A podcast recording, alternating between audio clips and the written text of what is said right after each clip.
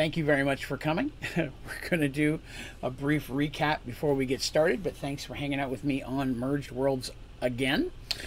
Um, I appreciate you swinging by and letting me share my tale. Uh, if you, anyone has any questions about what we covered previously or what happened in the last episode, feel free to hit me with those, and I'll cover those real quick before we move into the next section. But we're going to continue our tale of Darsh and Friends. I say it that way because we're in a Darsh based adventure at this point. I Try not to, or please try to excuse my sucking on my chocolate milk, my chocolate milk shake. I uh, went and grabbed a bit of food after the last stream, and I wasn't quite done. So, where we left off last episode, um, the Darshtopian Games had occurred, a huge event. People from all around the southern kingdoms had come to participate and compete for prizes, fortune, and fame. Um, it was a big success. Uh, although Dandy had this weird feeling the whole time, like she was being watched and didn't know why. She was acting a little different than normal, unlike her regular self. As the games were coming to an end and a few of the kingdoms had gone home, the islands of Darshtopia were surrounded by a, a large army of sea elves who said their princess had been kidnapped by a gnome and they'd found his vessel crashed off the off the edge of Darsh's uh, island.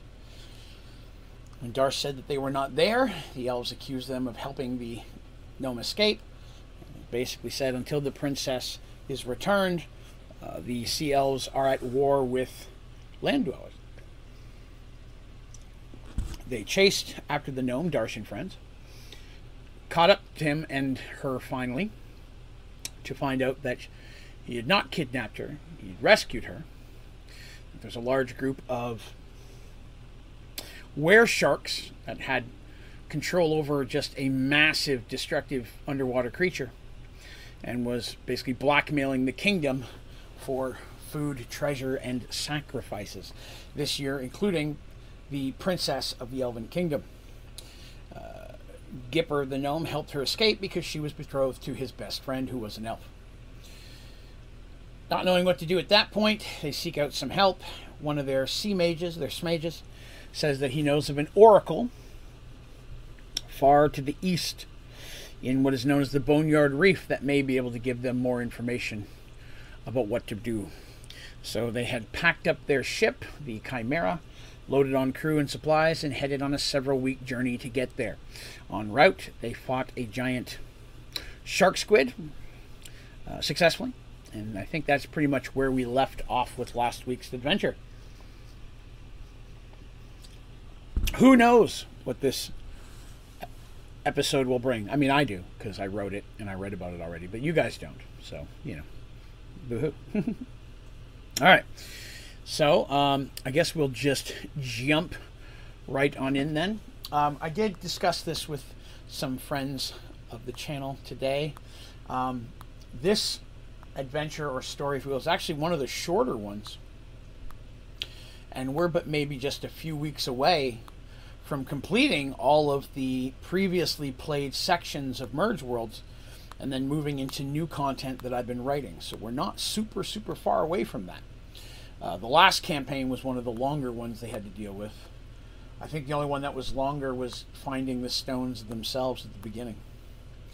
Uh, maybe the Rescue Michael section. But yeah, this was the last one was really long. This one's a little bit shorter in comparison. So after after defeating the giant shark squid, um, taking some miscellaneous body parts for spell purposes, because something like that you just don't come across every day. Yay for new stuff, says Miss Ashley White in the chat. Yes, I'm excited for the new stuff.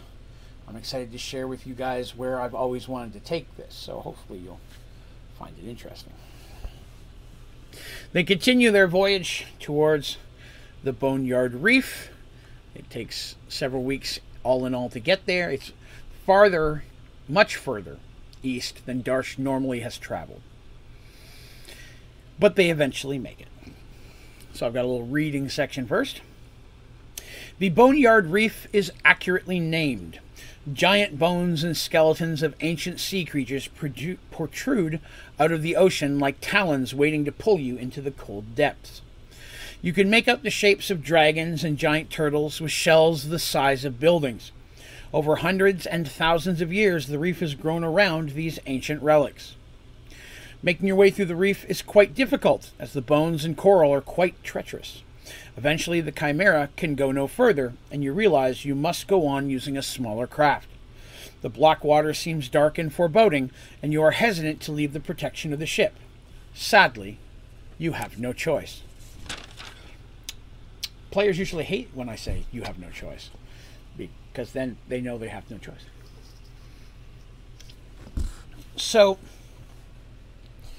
Darsh and uh, his allies climbed down into a one of the bigger boats that he's got, rowboats, side boats, what do you call them? Um, and they load on. Now, it's a Minotaur-sized boat, so quite a few people can fit on there. Uh, Darsh hops on, and he does not bring a lot of his crew with him. He brings, of course, Darsh brings Mercy, Artemis, and Dandy they also feel it's best to bring Gipper and Nala because they may, you know, she may need to speak to them, um, as well as um, oh, their uh, mage who told them other Morik. Uh, he's he's he has to come because he knows the way. He's he's been very very subtle about, or not subtle. He's been very uh, close mouthed about it. You know, when when asking questions, he avoids answering only that he's been he's been here before uh, he, he he's spoken with her before. He knows that she's here. Doesn't really discuss any of the uh, specifics of that interaction. And thank you, Tobias Kruger, for the sub here on YouTube. I appreciate that. Thank you very much. So, as they move further and further in, uh, Darsh is doing the rowing, really. Uh, the reef begins to get darker like almost getting like nighttime and foggier. So it becomes harder and harder to see. They have to go slower and uh, you know, be careful not to run into stuff.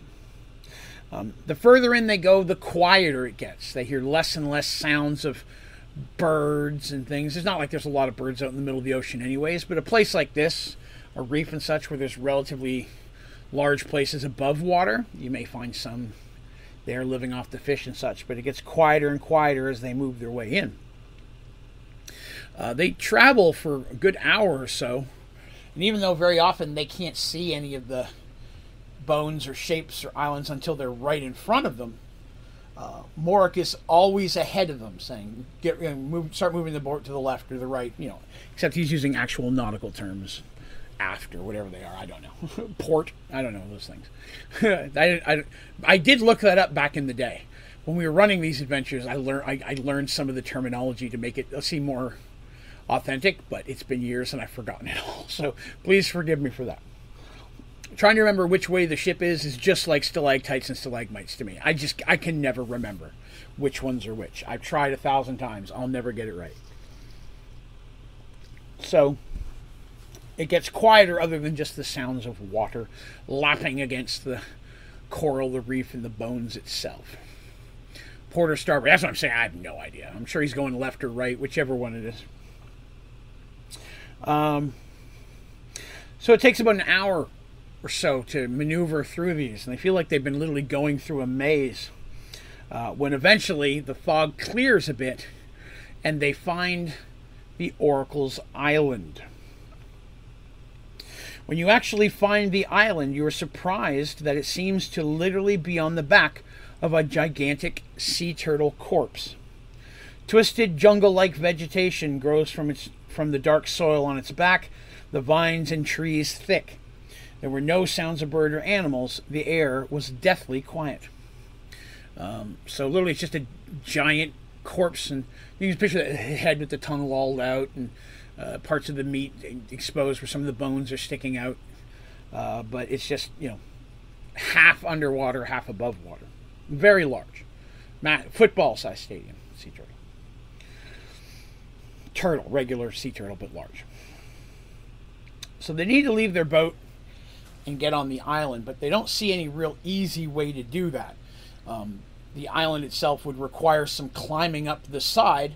And while there's, you know, lots of coral and such on there, so it's not smooth, it is wet and potentially dangerous. And anyone who's ever dealt with coral will tell you that it can be overwhelmingly sharp as well. And you get little bits in your wound, it can become infected very badly. So, I mean, they've got clerical healing, so they're a bit above the rest of us, you and I. But still, you don't want to cut yourself on coral. So at this point, they have to find a way out of the boat and on to land. So they go with their good old fashioned flying carpet. So they get out their flying carpet and uh, they tie the boat off as best they can to you know, bone or coral or something.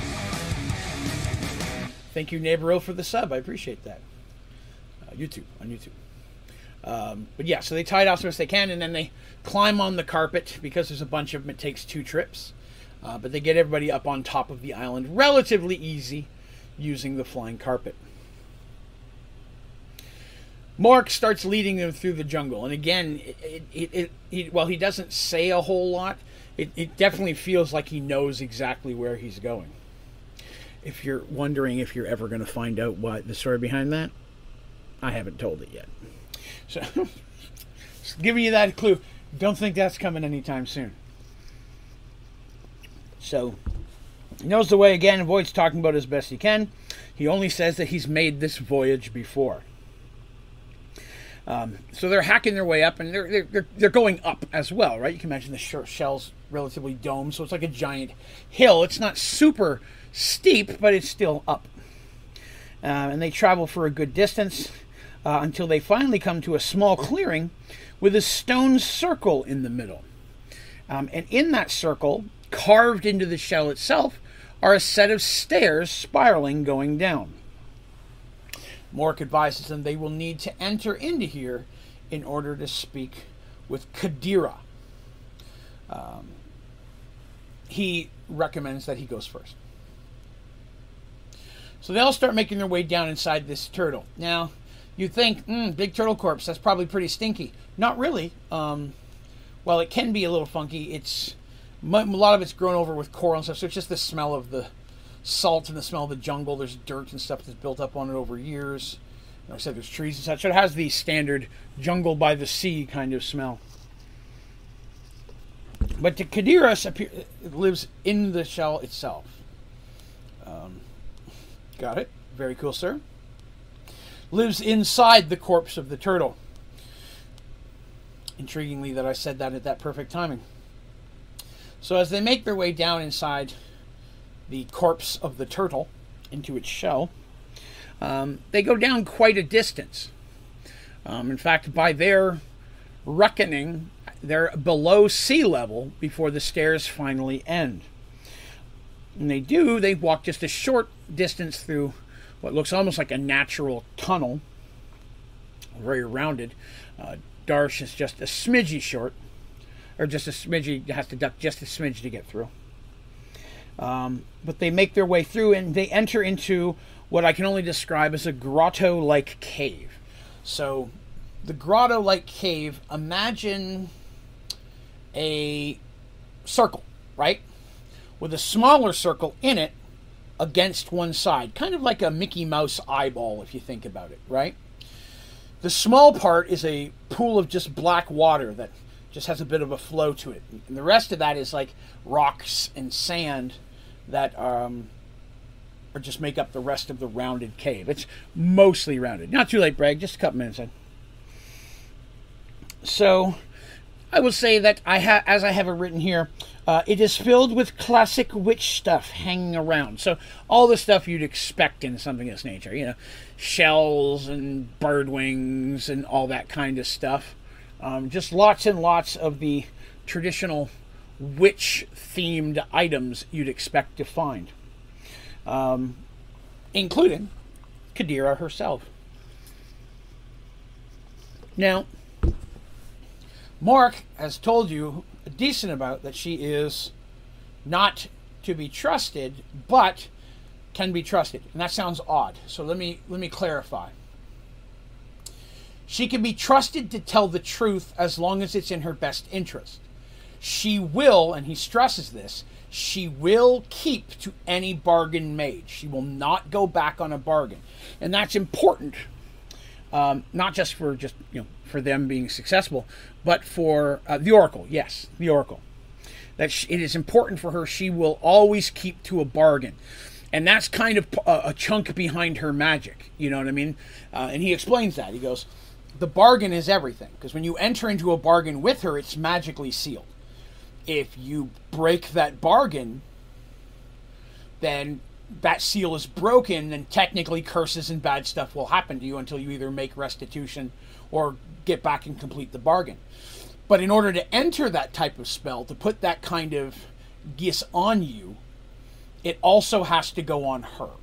And she accepts that. So I made it quite clear ahead of time that they need to watch their wording, right? Uh, this is going to be kind of like um, a dragon or a Dungeons and Dragons wish, right? I've talked to you guys about wishes before. You tell me what you wish, but the any wiggle room you give me to screw with you, I'm going to do that. Not in a mean way to kill you, but you know, just because that's the kind of guy I am. So you know, if you wish, you know, I was super strong, you could smell bad. I mean, that's just a very vague, silly one, but uh, you know, it's it's one of those things where you have to be very specific. A bargain is the same way. A genie thing, very much so. You have to be careful because, especially when you're getting this from someone who is evil, they will always try to twist it in their benefit. Doesn't necessarily mean they're out to screw you. You can be evil and not want to hurt anybody. You just want to do well for yourself. You you do well on yourself regardless of the effects on others. Doesn't mean you naturally seek out to harm others, but if that happens, you don't shed a tear. So, something along those lines. So, when they enter in and they see Kadira, they're surprised to find out uh, the one important fact he did not re- mention in that she is a Naga. A Naga is a sea like race. Hey, Patchy. Is a sea like race uh, that are very serpent like in nature from the waist down, kind of a Medusa like kind of thing. Um, not with the turning you to stone thing. Uh, in fact, many of them are very, very attractive. Um, but they're usually their body is a little bit larger in scale than a human's, but they're more longer than height. Um, standing up, she probably stands about six to seven feet tall, uh, proportionately a little bit so. But she's probably at least 10 feet long when you take in the serpent. And the tail end doesn't come always straight into an end. Very often it ends in what you'd expect to be a bit more of a fish like fin type kind of thing, because they're very fast underwater. Um, our heroes know of Naga, though I don't think there's ever been a situation where they've had to deal with them. Maybe once, but not a lot. Um, but it only takes one look to tell that she is an incredibly old one. Ancient, you could almost say. Um, she, but you see that she is one thing that's very noticeable right off the bat is that she's covered in jewelry, right? Tons of jewelry. She's got bangles on. She's got earrings and multiple earrings, necklaces, uh, just stuff all over the place. So she's not wearing really anything in the way of clothing because Naga just don't care. Um, but tons of jewelry. Um, so they enter inside, and there's one thing they notice is there's no sign of a bed. So she just curls up and sleeps on the floor, or she sleeps somewhere else. There's that pool of water in the corner. This may not be the only chamber that she has. Not only is she a sorceress type person, and it's a uh, yes, very much so. Um, it's not only is it a situation where she's a sorceress, she, the one necklace that Artemis immediately notices is the holy symbol of the god of the sea. So she's also a cleric of the ocean. Uh, very old, multiple jewelry. She speaks immediately upon them entering in perfect common, the common language, uh, that she's welcome. Please come on in. She's been waiting for you, um, and she was expecting them. Uh, invites them in. She can.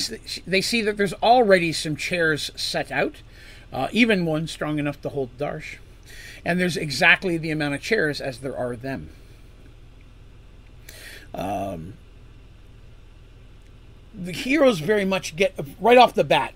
This is a thing I stress to them that as she begins talking and just the beginning is just kind of ramblings. Ah, so glad you made it. Many people have a hard time finding the place. I see you had a friend guide you through. Hello again, Morik, and things of that nature.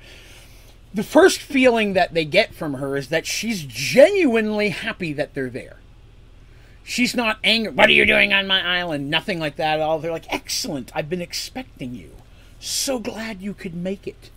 Um, which to them is actually makes them a little bit more wary and off-putting, because again they know she's you know well, not seeking out to do evil things, what is, you know, what may they be asked of in order to participate? Magical emotions? Eh, not so much. Uh, like, genuinely is happy to see them, but they don't know why. She explains that they, she knows why you have come. I did mention in the last episode that she's also an oracle.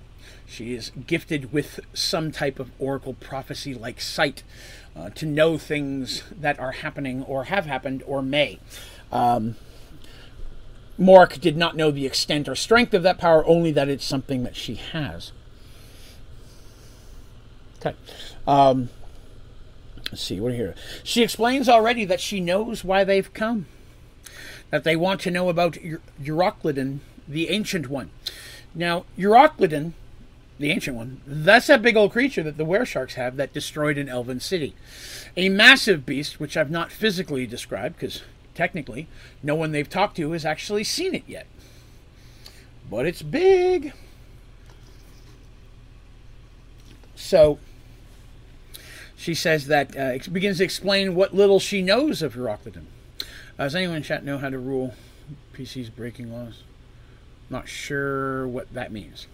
Um, explains that Euroclydon is an ancient beast from an ancient world, um, and he would not serve or assist the were sharks willingly. That they would have to have in their possession either an item or magic of incredible power in order to control such a beast. Can I describe you what it looks like? I can, yes, but not yet. There's a reason no one here has seen it, and that's kind of why it had no one here has other than maybe her has seen it yet. But i will describe it in the future yes. You will get to see it but at this point no one's been able to describe it because none of these people gipper now they not see it. It attacked another village or another city but they've never seen what it looks like. They've only heard rough descriptions.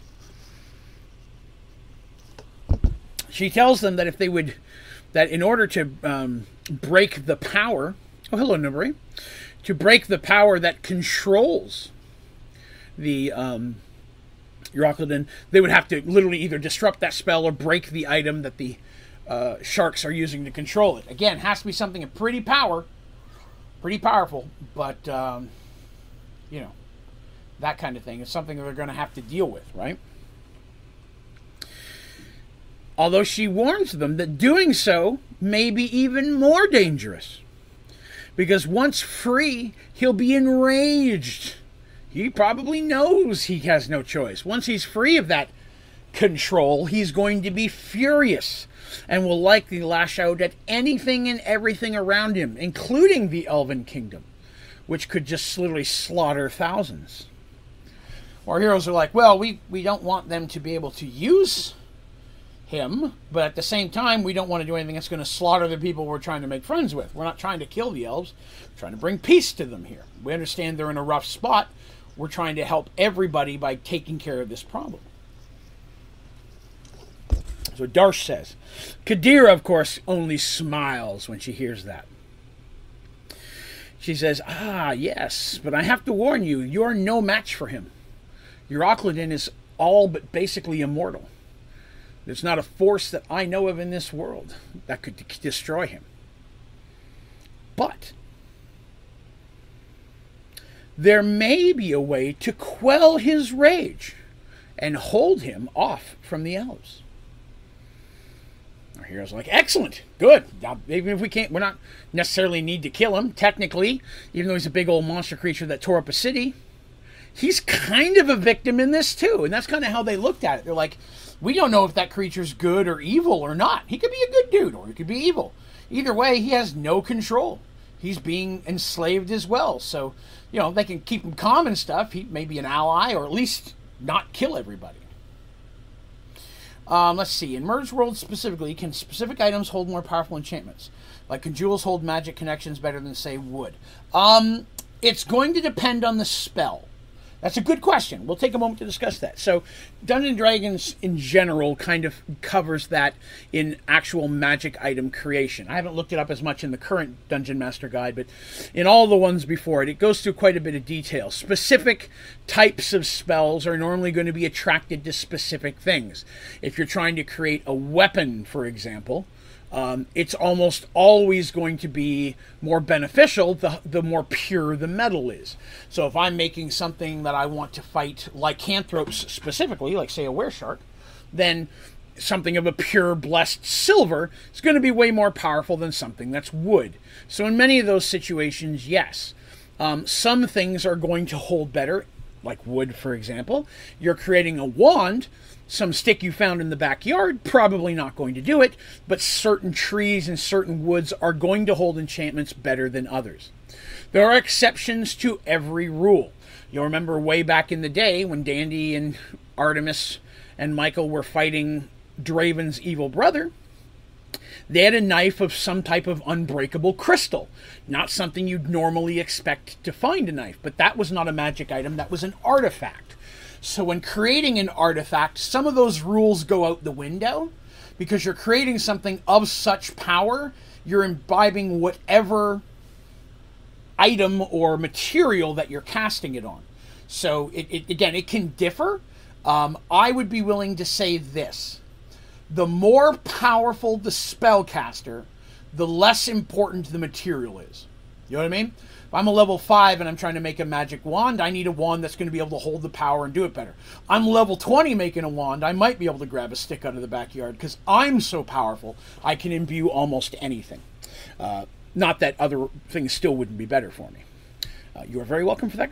Thank you for the question. Good question. I will now take a sip of my milkshake. So again, she says, there may be a way to quell his rage and hold him off from the elves. Menandra is an artifact. You are, you're, in my experience, you're never going to find an intelligent magic item. Almost everything intelligent is an artifact. There are a couple very minor rules aside from that. Um, but almost anything intelligent that can speak to any degree, whether it's physically or telepathically, is going to be some type of artifact. Menandra is a once in a lifetime type kind of artifact created of materials you can't normally find and blessed by an incredibly high paladin cleric at the moment of her death. And then not only did he cast the magic to imbue it, her soul went into it as well with the assistance of a god. Like that all happened in that flamey mountain. Remember, a spirit took him over and smiled and handed them because it was a god who knew the truth. It was even in a even a reliving of the history. The power of the god is enough to know that. So that was literally a god blessed item. That one was an artifact of incredible power, which is why Menandra can do so much.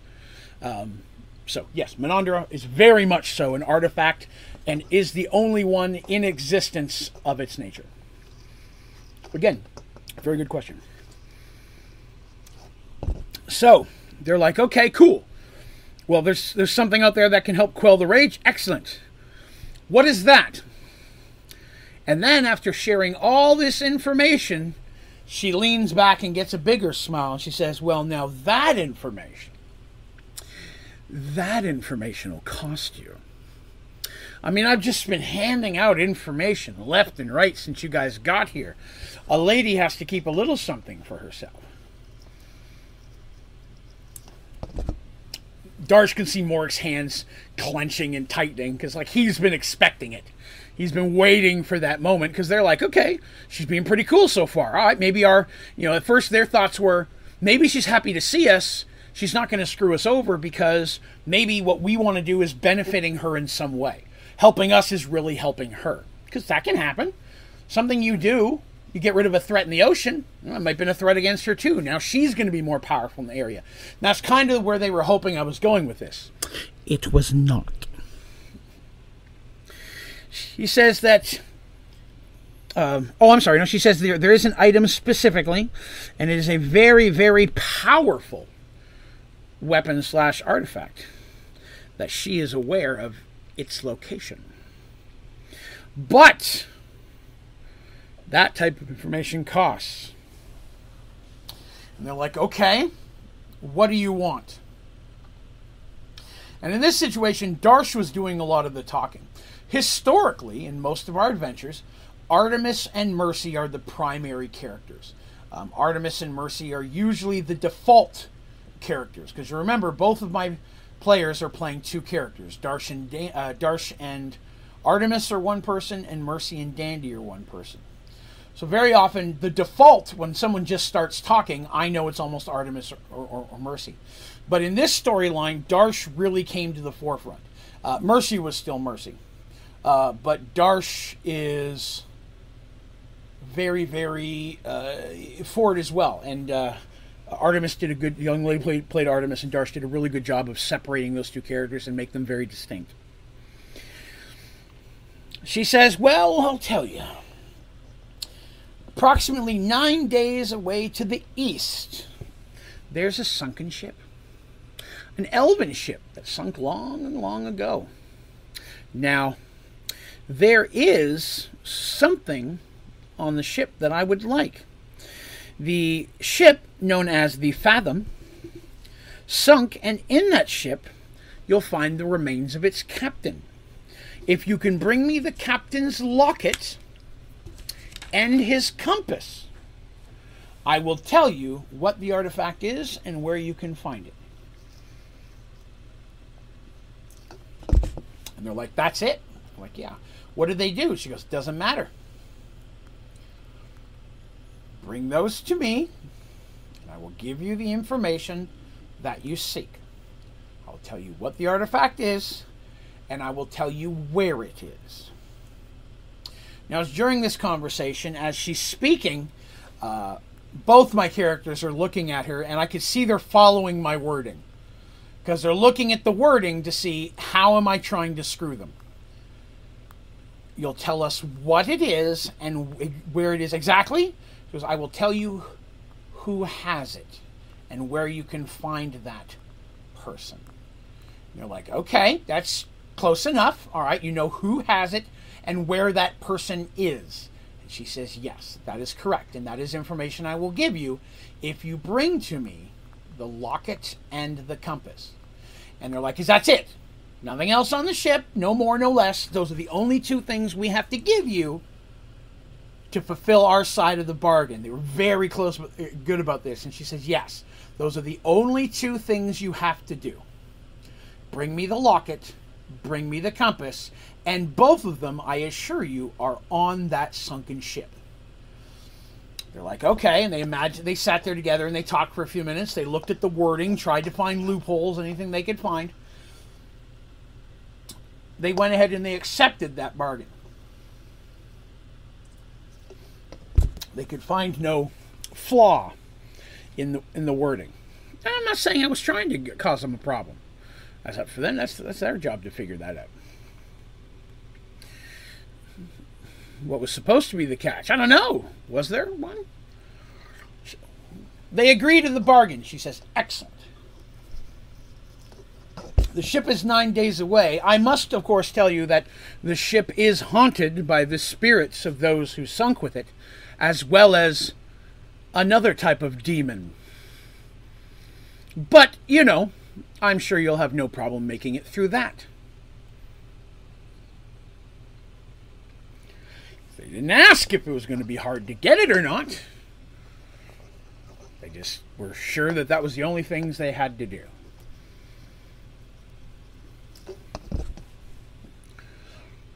So they're like, aha, okay. So it's not easy to get to. She's like, if it was easy to get to, why would I need you? And they're like, understandable. Okay. Obviously, she believes we're capable of doing it, or she wouldn't be wasting her time on us. So they view that as at least a good sign. So they agree, and they go to leave, and as they do, Morik tells them he'll be back, he'll catch up in just a minute. Morik stays behind and chats with her for just a moment or so, a conversation that was not shared with them at any time. Just saying. So they find out it's going to take nine days to get to the location, and she gives them literally a, like a rolled up chart kind of thing and say, here's a nautical chart, here's where you're looking to go, here's a small island, the landmass, and here's the signs you need, including the navigational signs. Because remember, one thing about merged worlds is that the stars do not move.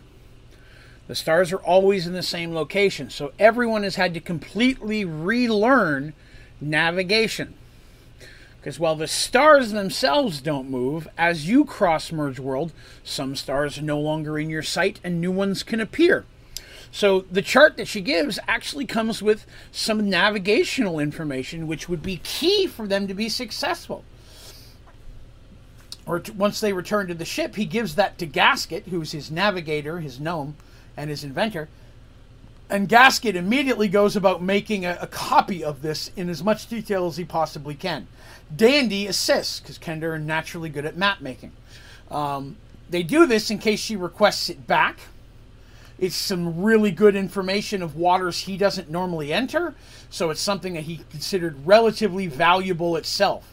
So they, they he did ask me, is there can I make a copy of this? I'm like, yeah, Gasket and Dandy together could do a really good job, and they work on that over the next few days. Now, I told you about the magical chokers that they've got, right? We talked about that last time. Some chokers they can put on that will let them breathe underwater and uh, be able to see underwater and even be able to speak to each other underwater, though that's not at great distance. You wouldn't be able to, even you could see someone far in the distance, they won't hear you. You'll have to be pretty close, and the sound will be warbled. I mean, it will have, won't be as clear as normal and so they make their way. It does take nine days to get there. It doesn't take long to get out of the um, Bone Reef. Again, Morik seems to have a very uh, uh, experienced knowledge of the area and is able to help navigate the ship through without any issues. So they make their way their nine days. They have no issues between now and those nine days, right? They manage to travel perfectly fine, no battles, no interruptions, no problem. Until they finally arrive in the location that she gave them. Now, some of the notes and information she gave is approximately how deep it is. I don't have written down how deep it is, but I can tell you it takes 30 minutes to get all the way down. Now, they'll sink. They get in the water, they're going to sink. But it's 30 minutes down. Did I have a plan in case they didn't take the deal? Of course I did. Because they had other options. They could say, okay, we know there's an item out there. Maybe we can find somebody else who knows. So I had a secondary quest they could go on to try to find it without catching a deal with her. So I did have another route for them to possibly find something, but it would have taken them longer, which could have had more repercussions down the road. So, and specifically, I would say that. I mean, when they got that point, they're like, oh, this bad thing's happened. If you'd been here sooner, it may not have. Um, so there was an alternate path they could have taken, uh, but the repercussions for doing so would have been something they would have felt later. Um, this way was the primary way, and the way I was hoping, and I was careful not to make the, uh, the, the deal seem too bad. So they, as I said, it takes it's going to take them. I have written down 33 minutes 33 minutes after jumping overboard to sink down. Now, who's going to go? Well, obviously, Darsh, Mercy, Artemis, and Dandy. They're all going. They want Nyla and Gipper to stay on the ship. Gipper, not a warrior. Tinker Gnome, not a fighter, not going to be able to do much. And while Nyla doesn't need a choker, she can breathe under there just fine. Uh, she's a princess, and they're trying to save the world. This is one of those, hey, if we're not back in this long, go back and give them give them their, their the and Gipper and see if we can save them. You know, so while they don't want to turn them over, they also don't want the rest of their kingdoms and allies to be destroyed by the elves either. So they stay on. So it's our four heroes. They do take Morik, who again is a sea mage, and they leave the other sea mage on the ship. Again, in case something happens, he doesn't return, they've got one sea mage there. The only other person that they bring with them, I believe, was Rokar. Let me check.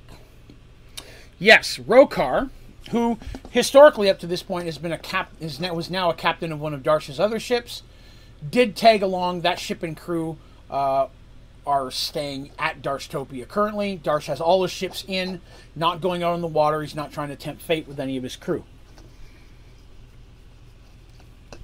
So they make their way down, 33 minutes. Um, it's cold. It's very cold. Very chilly. Not like enough to kill you, but it's very cold. The choker doesn't do a whole lot to temperature. Does nothing to temperature above the water. Underwater helps just a smidge. And they have to search for the ship. The ship's not just like they don't land right on top of it, you know.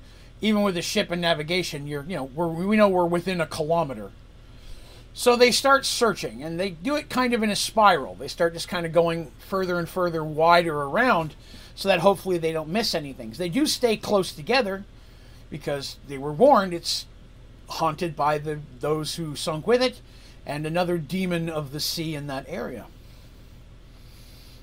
Um, uh, did you sit there and talk to them for 33 minutes while they're saying, no, no, no? I just told them 33 minutes.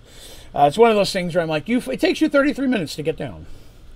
Um, or I'd be like, it would take you 33 minutes to get down, but 15 minutes in, about that time. You know, that's kind of how I normally knock that out. It's like, you know, it'll take 33 minutes, but you're only halfway down before sharks, or whatever the case may be. As they're, you know, they're wandering around, it takes a few hours until they finally see in the distance, relatively close distance, because they don't have that good of infravision underwater. Their normal infravision is poop underwater but this one is, is the, the, the chokers help. So as they, they see what appears to be the remains of ship, and again, it's been sunk for a while, so it has a little bit of coral and stuff on it as well. Um, and this area is just slightly rocky, not too bad. I mean, they can just kind of, they've, they've got a little bit of that moon gravity concept, right? They're not walking around like it's dry land, but they're able to walk along the bottom a lot easier than they would if they didn't have the chokers they can do them moon jumps. They get some jump on there. So they're able to bound across relatively quickly. Sure enough, as soon as they're within sight of the ship, they see what appear to be people moving around on it. They're, can barely see them, and they appear to glow a little bit, but there are somewhat ghostly figures moving around on the ship. So even in, there's a hole, there's several holes in the side of the ship uh, that Darsh asks, "Can I tell what kind of damage they were?" I'm like, you can tell that it was damage from the outside in. You can tell that just by the way the wood's bent and broken inward. He's like, okay, so something sunk the ship. What does that mean? Right? Could be a giant arrow, a ballista, could be cannon, could have been a spell, could have been a monster. There's no way to tell, only that it's busted from the outside in. And there's no big rocks above the land in this area, so it's not very likely they ran aground in some way. Did I mean coral or barnacles? Both. Both, I would say, would be on there probably. With what little boat knowledge I have. I actually have uh, a book. Actually, give me a second. Let me show you guys a book. Look out, kitties.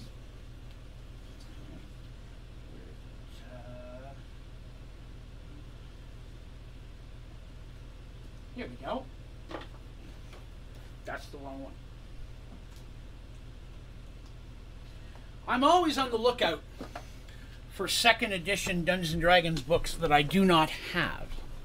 Um, and around this time period, as Darsh started having his islands, I realized I needed more information on that type of lifestyle. And so I found a book called Pirates of the Fallen Stars. Um, and this is a guide to everything ocean, from boats, weapons, special spells from that area, naval forces defenses, weapon proficiencies and non-weapon proficiencies, and how they're affected um, by living on the ocean. Different types, of different types of boats, how, what type of sail. It's just a, a wonderful resource of boating stuff, regardless of what edition you play.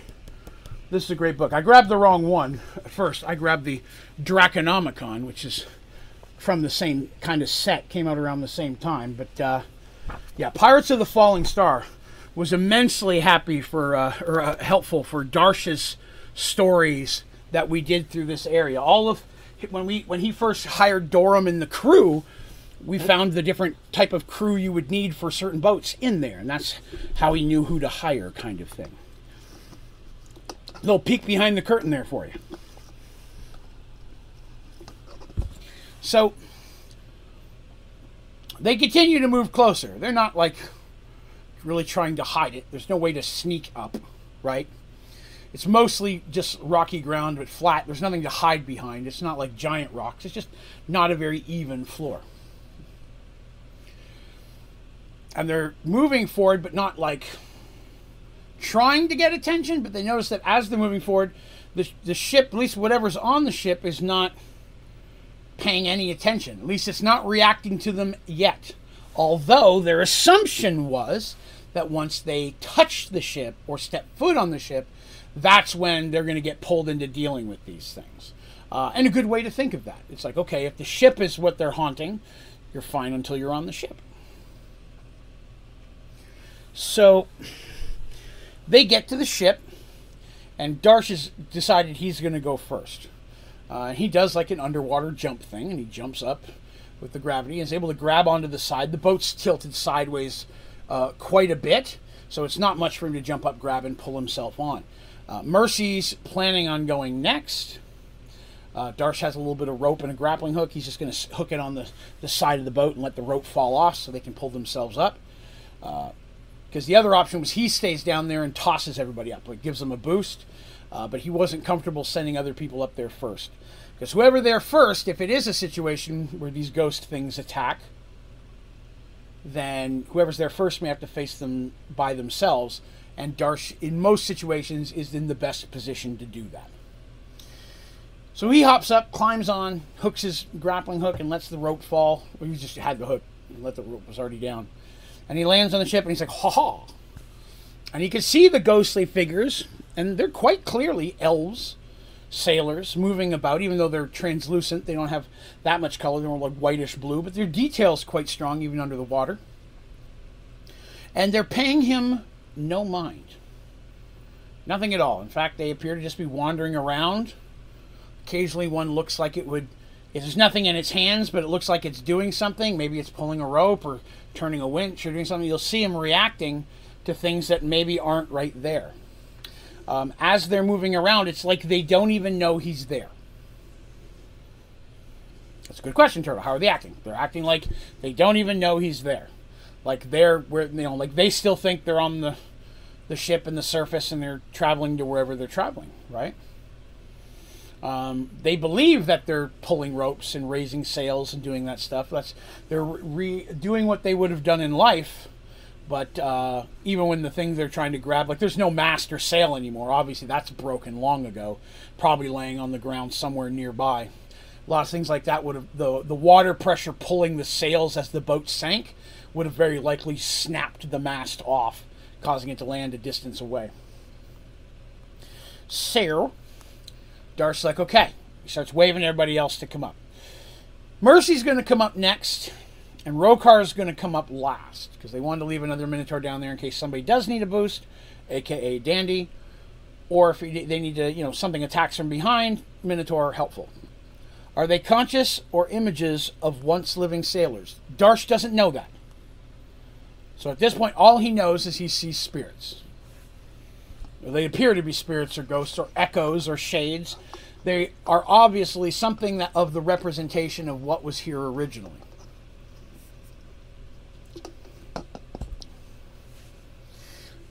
Everyone makes it up to the ship, and they're all just kind of standing there close together with their weapons drawn.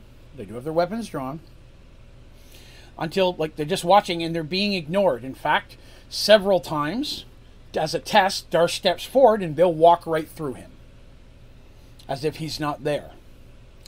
And like, okay, this may work in our favor then. It's possible that they're here. And so my my players then started to think of how this could go bad for them. And you know they talk to me about it. You know, they, they they give me their ideas of what they think is coming. They always do that in the hope that my face will betray whether they've got it right or not. Uh, they've yet to find out whether or not they've got it right or not. I'm good at keeping that just to me. Uh, it's a ship that's crashed at the bottom of the ocean. The sailors are on it, but they're acting as if the boat is still sailing. It's like they don't know they're on the bottom of the ocean. They're moving around the boat as if the boat was normally sailing. So you can imagine that. The boat's sideways at parts. They're literally walking sideways. They're not, you know, they're not straight up, barely falling. They're just walking on it like it's normal. It's as if the boat was still sailing above the water and they were alive. Except it's not. There's a huge, a couple huge holes in it, and it's sitting half sideways on the bottom with no sail. So thinking about how uh, what might happen, they came to the assumption: well, what if we pick up the necklace and the compass, and now that we've taken something, they're going to defend it? It's a good idea. Sounds like something I'd do. So in this situation, maybe we're smooth sailing until we find what we're here for, then we have to fight our way out. So they proceed to start searching the ship. So they had two thoughts. Thought number one captain could be in the captain's quarters. Safe assumption, right? Number two, captain's not in the captain's quarters because whatever sank them, he's probably not sleeping through it. They decide to check the captain's quarters first. They I mean, it's Darsh knows where a captain's quarters would be. It's pretty easy to know. It's the nice one near the top, right? Darsh, the captain, he knows where to find the good spots. I kept joking with them that they opened up the treasure hold and it was just thousands of boxes of wasted, waterlogged pie, and Darsh fell to his knees and he no, just like all this wasted pie, the bottom of the ocean, the greatest treasure. Darsh has ever seen. a lot of pie jokes about Darsh in our playing sessions. And uh, I mentioned early on at one point where there was like a they were at some place and he was eating a pie, and then it became thinking like Darsh, and he's like, huh? And he looks up and there's always like food hanging off his little beard. He's got it's just his hair, and that became a running gag with Darsh too. He'd be like, "What do you think, Darsh?" And he, during a meal, he'd be like, "Huh?" He looks up and his cheeks are always way too full, and they should be, and there's just food all over his mouth the running gag of pie and Darsh enjoying a good meal was uh, something that came just like Mercy enjoying a good bed. It's just one of those things. Dandy has been counting. Smart little lady. And as they're searching the ship, she says that there's well over 20 to 30 sailors that she's seen. Although, even though they're pretty well detailed, she can't get close enough enough to say oh, she may see the same one twice. But she's making an estimate. So when they get to like stringing bells, there you go. Exactly. Uh, we live for running gags. I love callbacks and I do them as often as I possibly can. Stringing a bell. Good good call. Good call, Turtle. So they go into the captain's quarters. Um, and they can tell that it was relatively comfortable, but it wasn't overly lavish right? Darsh has already ascertained that the ship they're in appeared to be a small naval vessel. It looked like it was built more for war than it was for travel or um, merchant, you know, type of things. His view of it and seeing how there's a ballista on the front, elven ballista, and things of that nature, the ruins of it, he believes this was some type of smaller naval vessel, probably either a ship for fighting or a ship for traveling with troops. So finding a comfortable but not overly lavish captain's quarters would make sense. Because not only is he a captain in the captain of a ship sense, he's also very likely a captain as in captain of the Navy military rank, and he has men serving under him in some type of elven navy. The room is trashed. Um, just very likely where, you know, two reasons. One, it's been underwater for a long time. So anything that was cloth and stuff has probably been eaten away by fish or rotted at this point. So anything was blankets or pillows or curtains hanging on a windshield. Uh, anything that wasn't bolted down as the ship sank and, and flipped probably just all went all over the place. Anything that was breakable was broken. Uh, they can see there was a small porthole, a small window he could look out. That's clearly broken at this point.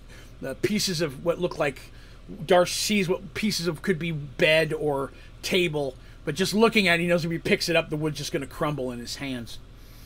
So they start searching through the mess to try to find stuff. And like I said, the wood is very soft.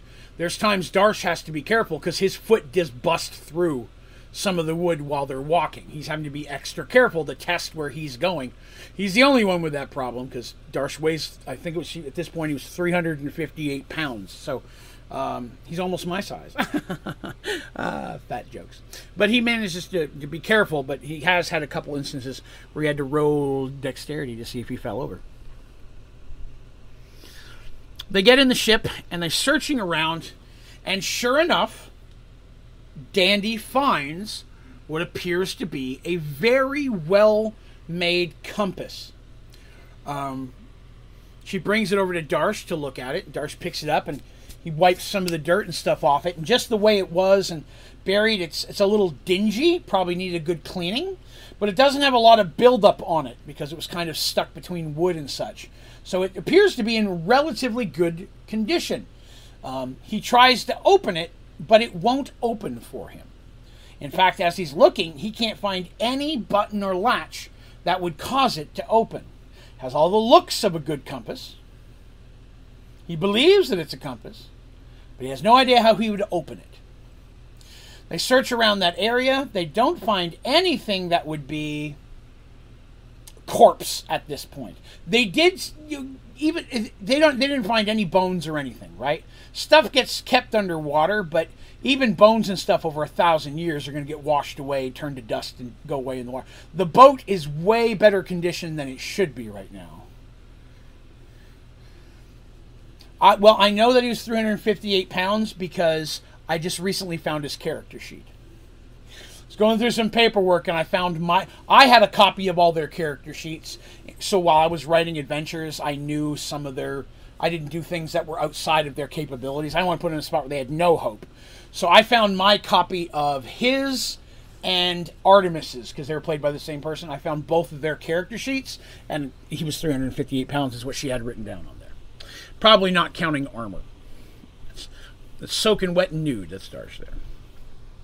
So they don't find any bones, but that doesn't surprise them. Because again, as long as they were in the water, they haven't seen any signs of corpses other than the ghosts. But they don't find anything. So they decide they're going to start searching the ship otherwards. They have the compass. Darsh takes it and he puts it in his pouch. There's backpack, side pouch, whatever he's got, fanny pack, whatever Darsh carries. And they he then is the first one to leave. He's very careful with it. He wants to be the first one to leave the captain's quarters to see if their now ghosts are going to attack him because he has this.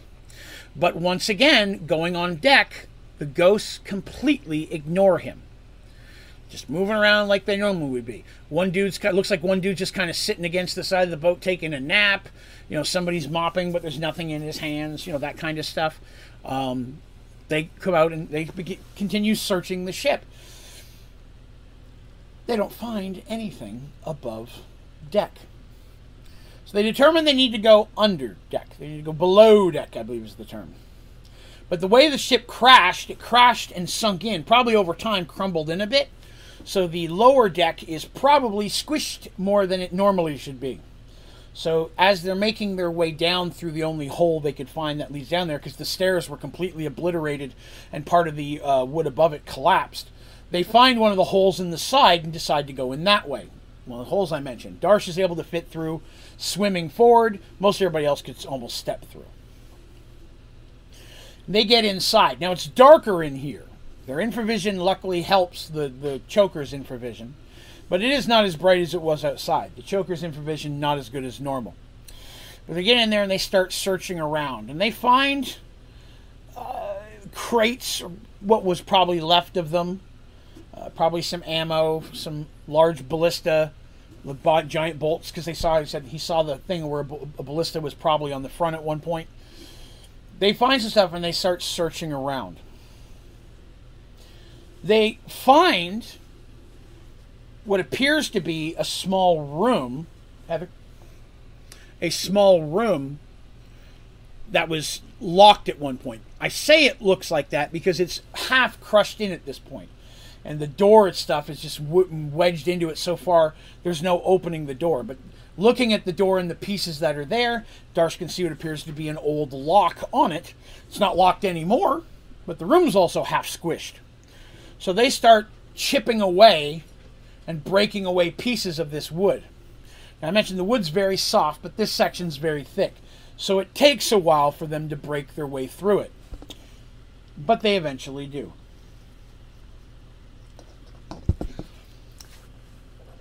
Darsh finally pops a big piece of the wood off and then hops back quickly as something large and metallic rolls out at him.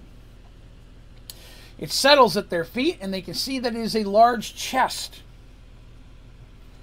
Um, elven in design, still pretty snazzy. Definitely, it's got some dinge on it from being underwater, but still seems pretty watertight.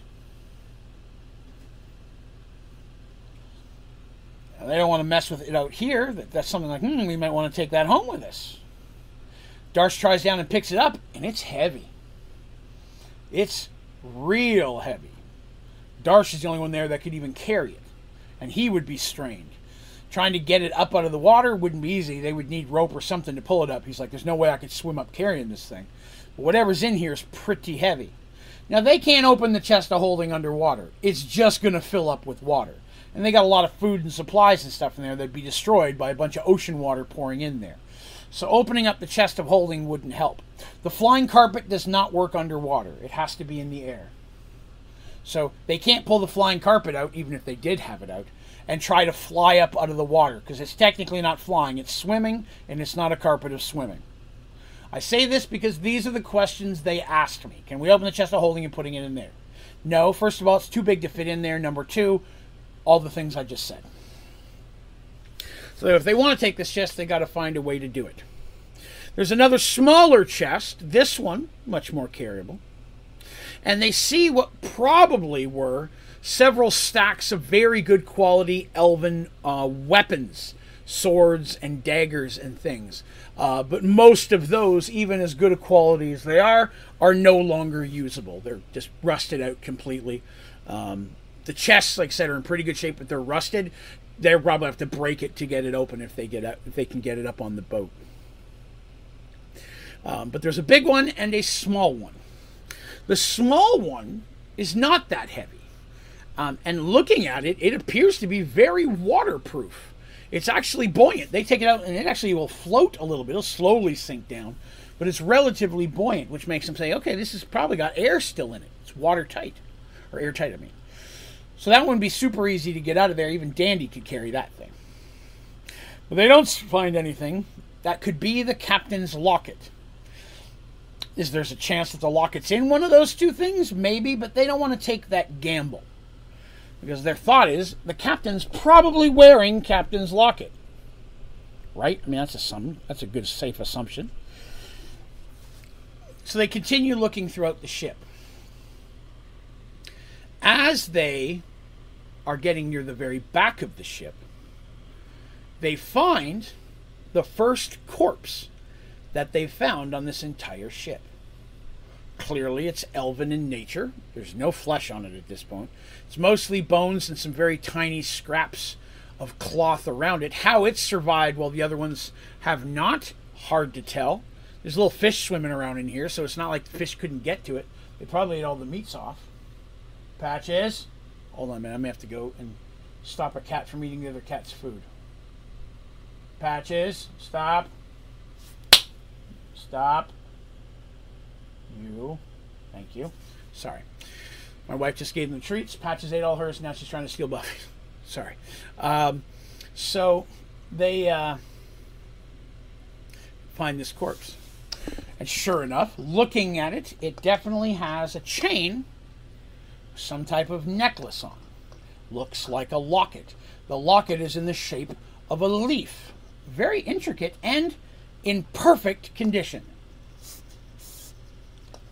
There's absolutely no smudge stain. It's literally shining with a bright silver. And they're like, okay, well, this has all the uh, marks of a trap. we've ever seen one.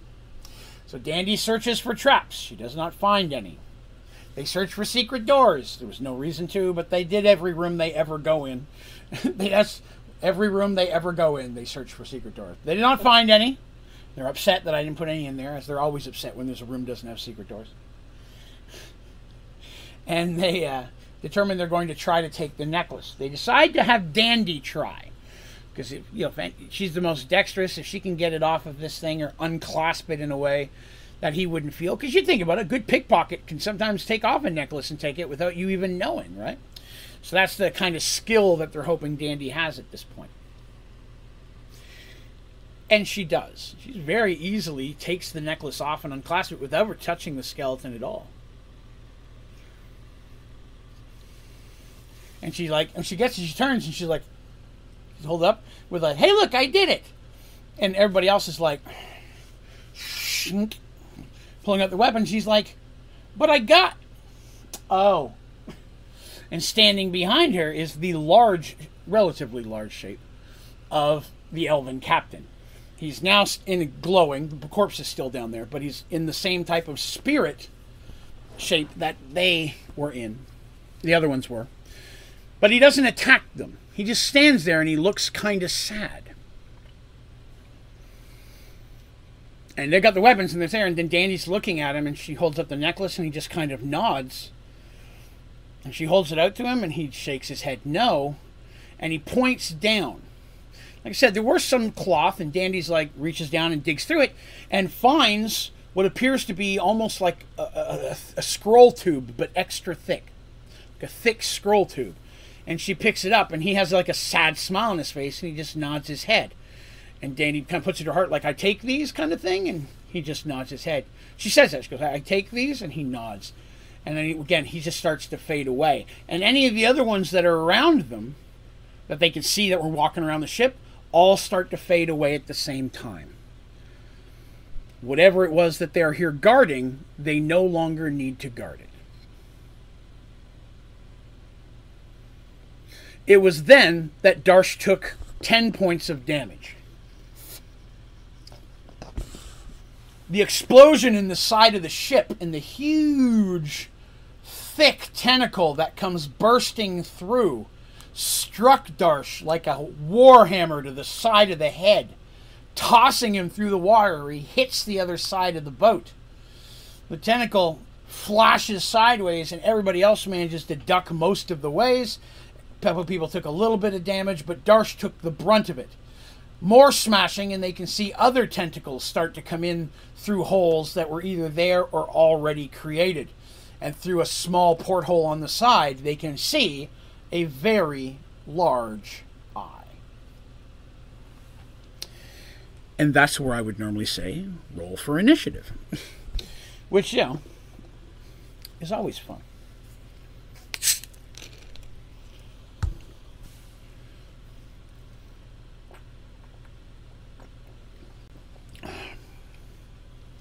They're a couple rounds into the battle before they can truly see what it is they're fighting. They realize they need to get out of the ship.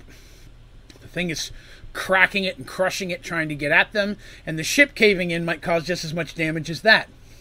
So they all start swimming to try to get out of different holes. The only downside to that is they are forced to split up a little bit. As always, Mercy goes nowhere without grabbing Artemis's arm and pulling her along. Mercy is with Artemis. Darsh goes jumping out one way himself, and Rokar and Dandy end up going out another side. They get outside to see that what they're facing is a huge octopus. And you're probably wondering, is it a regular octopus? Of course it's a regular octopus. It's just a giant octopus that's been dead for about a thousand years. So the giant undead octopus that sunk this ship and somehow was cursed along with its crew, has been kind of hanging around the area around this ship the whole time. We'll talk a little bit more about that later. But they're fighting a giant undead octopus. It's only one, so it's octopus, not octopi.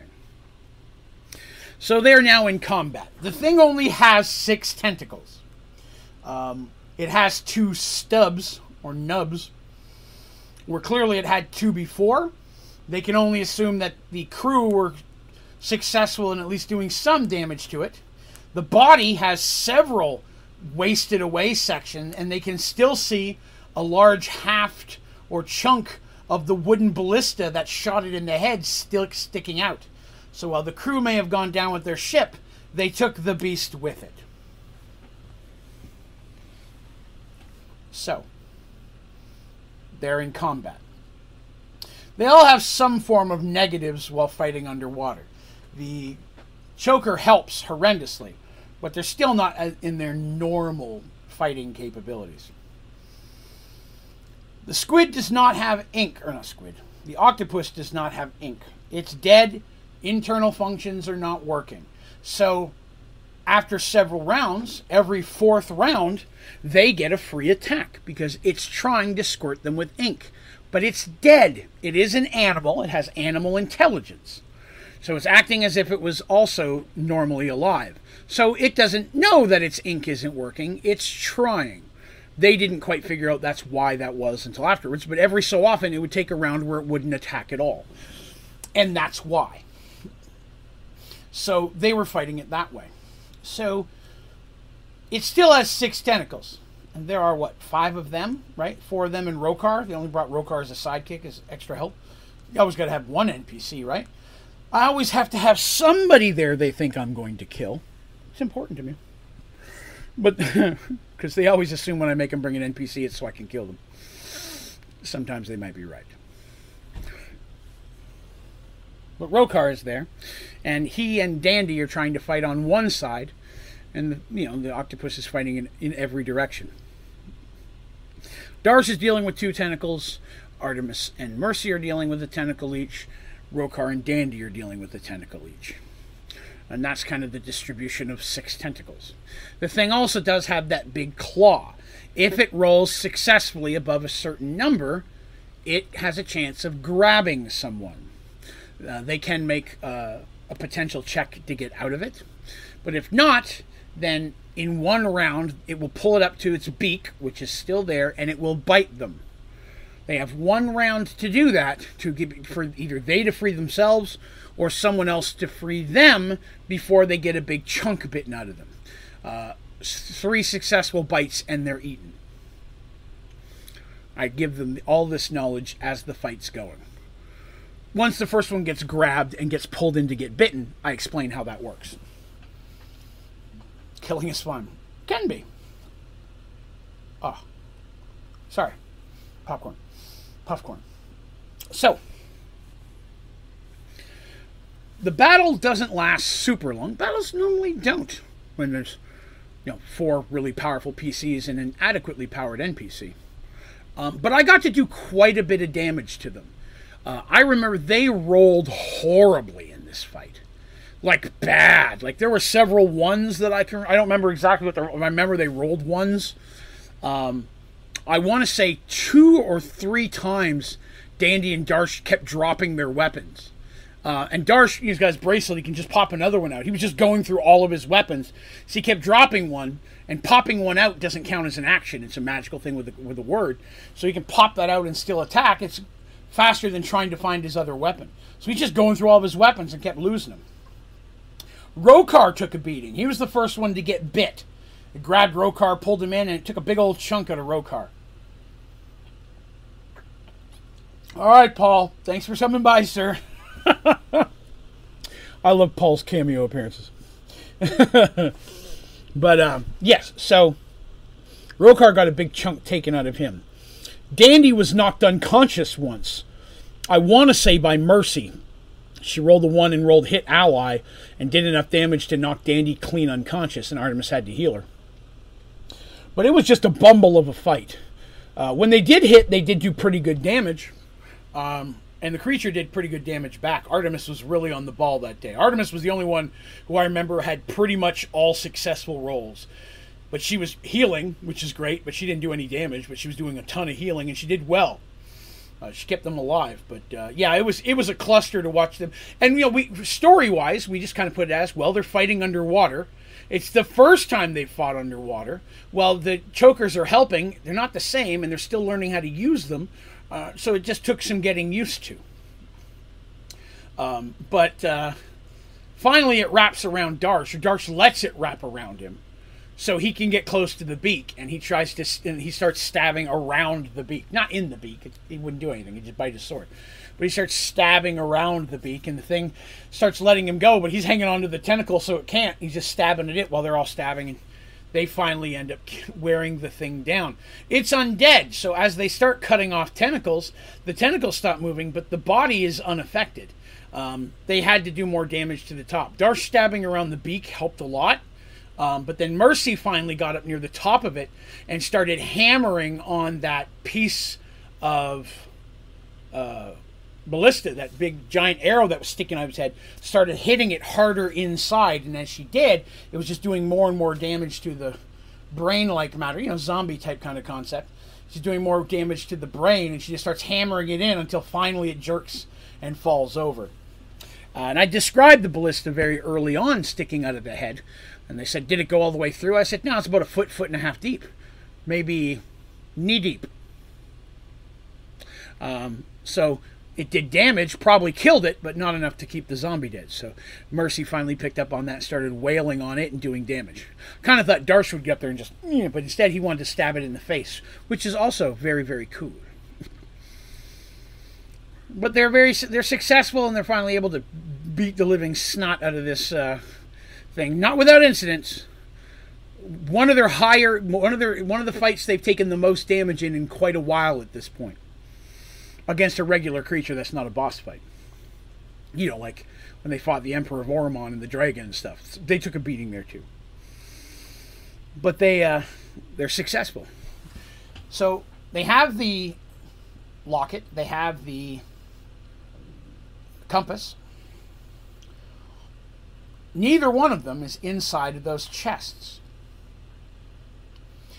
So they're like, okay, well, whatever in the chest is something else. We're going to take them because our bargain was we just had to give her the compass and the locket. Anything else we find, we get to keep.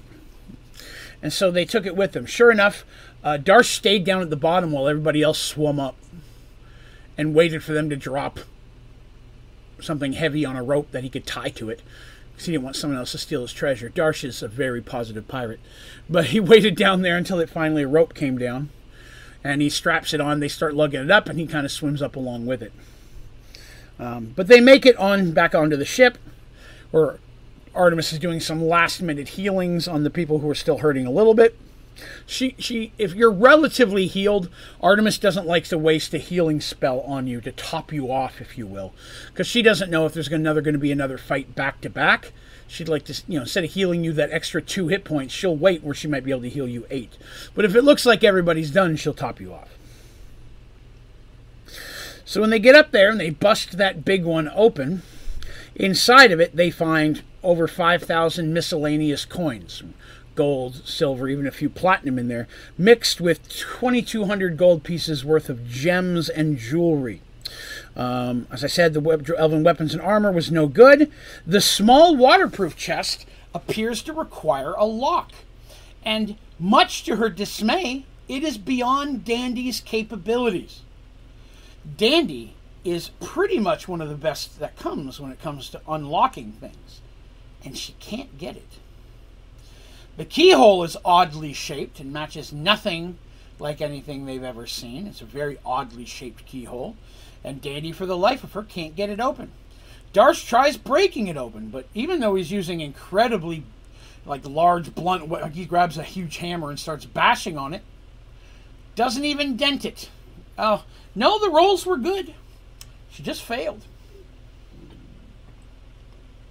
And Dandy could say she's never seen a lock like this. She's like, literally, I have no idea how this mechanism works. I'm in here blindly trying to find it, but it doesn't make sense. It's too difficult. And it's not And it's not difficult because it's well made. It's difficult because it's a locking mechanism. She's never seen anything the likes of it. She just can't figure out how it's supposed to work. If she knew how it worked, she could pick it very easily. No, I just told her straight out she couldn't do it. There are some things you just can't do. Um, but to be honest with you, uh, thief skills in second edition, the way second edition worked is you get there are, there are thief skills. Open locks, find and remove tracks, pickpockets, climb walls, move silently, hide in shadows. It's a bunch of, of, of, of skills. And your race and your class and your dexterity will give you points in that. And each point is a percentage. So if you have a 30% in lockpicking, means you roll 100 sided and you have to get a percentage. You know, you have to get that percent. Uh, if you have 30% or lower, if they roll it, they can open it. And as rogues level up, they get more points that they get to spend into which abilities they want. Um, with the max, can't put more than like you get 30 points per level, but you can't more put more than 15 in one specific thing.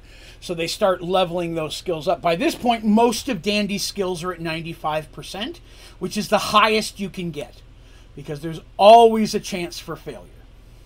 Um, but yeah, and this, yeah, like yeah, yeah, like Dandy deciding to pick up a thousand pound boulder. She's not going to do it. I don't care if she rolls a twenty or not. She's not picking up a thousand pound boulder. There's some things outside the realm of possibility. Her picking this lock is one of those. And the thing doesn't break either. So Darsh just kind of locks it in, you know, one of their, their own chests, and the rest of the coins they do put it in the chest of holding. They, they put it in the chest of holding. That's what They, did. they put all the coins in the chest of holding because they had to break the other chest to get it open. So they just basically Darsh picks up and pours it in. There's so many times at the end of an adventure they're climbing down the ladder on a pile of coins and having to bag them all up again. they just don't have time to, you know, they're in a dragon's treasure. They throw the lid open and just throw everything in they can, close the door and leave. They're not getting bags. They're just tossing coins in, through the ceiling of this room. Uh, but they do that with these coins and gems as well. Chuck the rest of the the broken uh, chest overboard, and they head on back to speak to Qadira.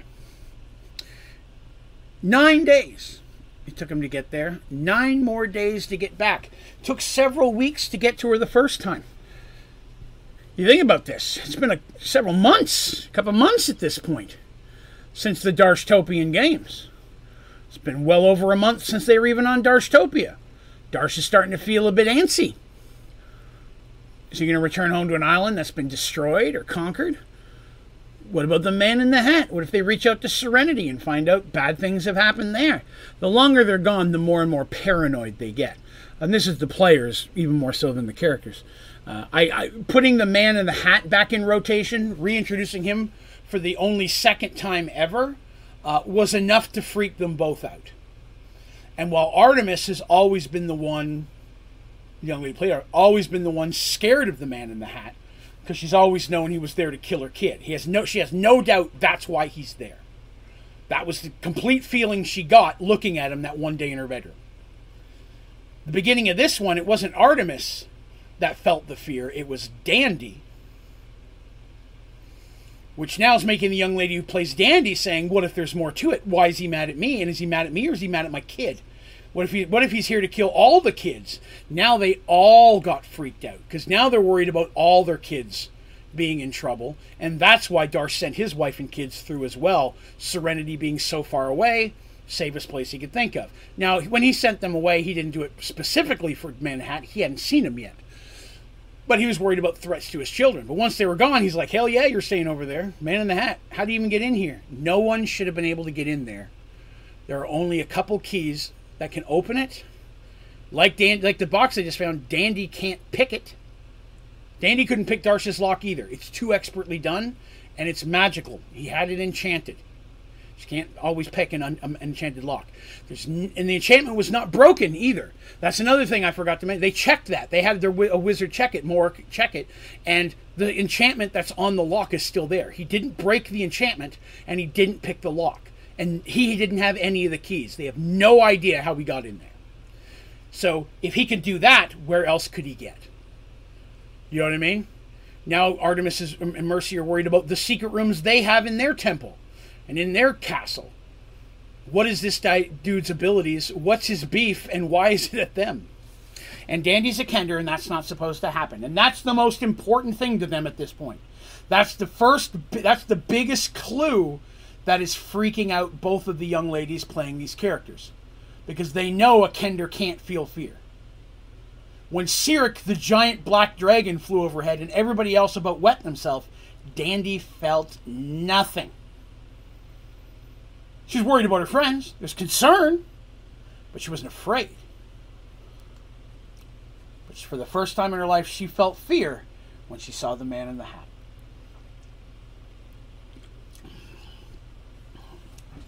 So, and I digress.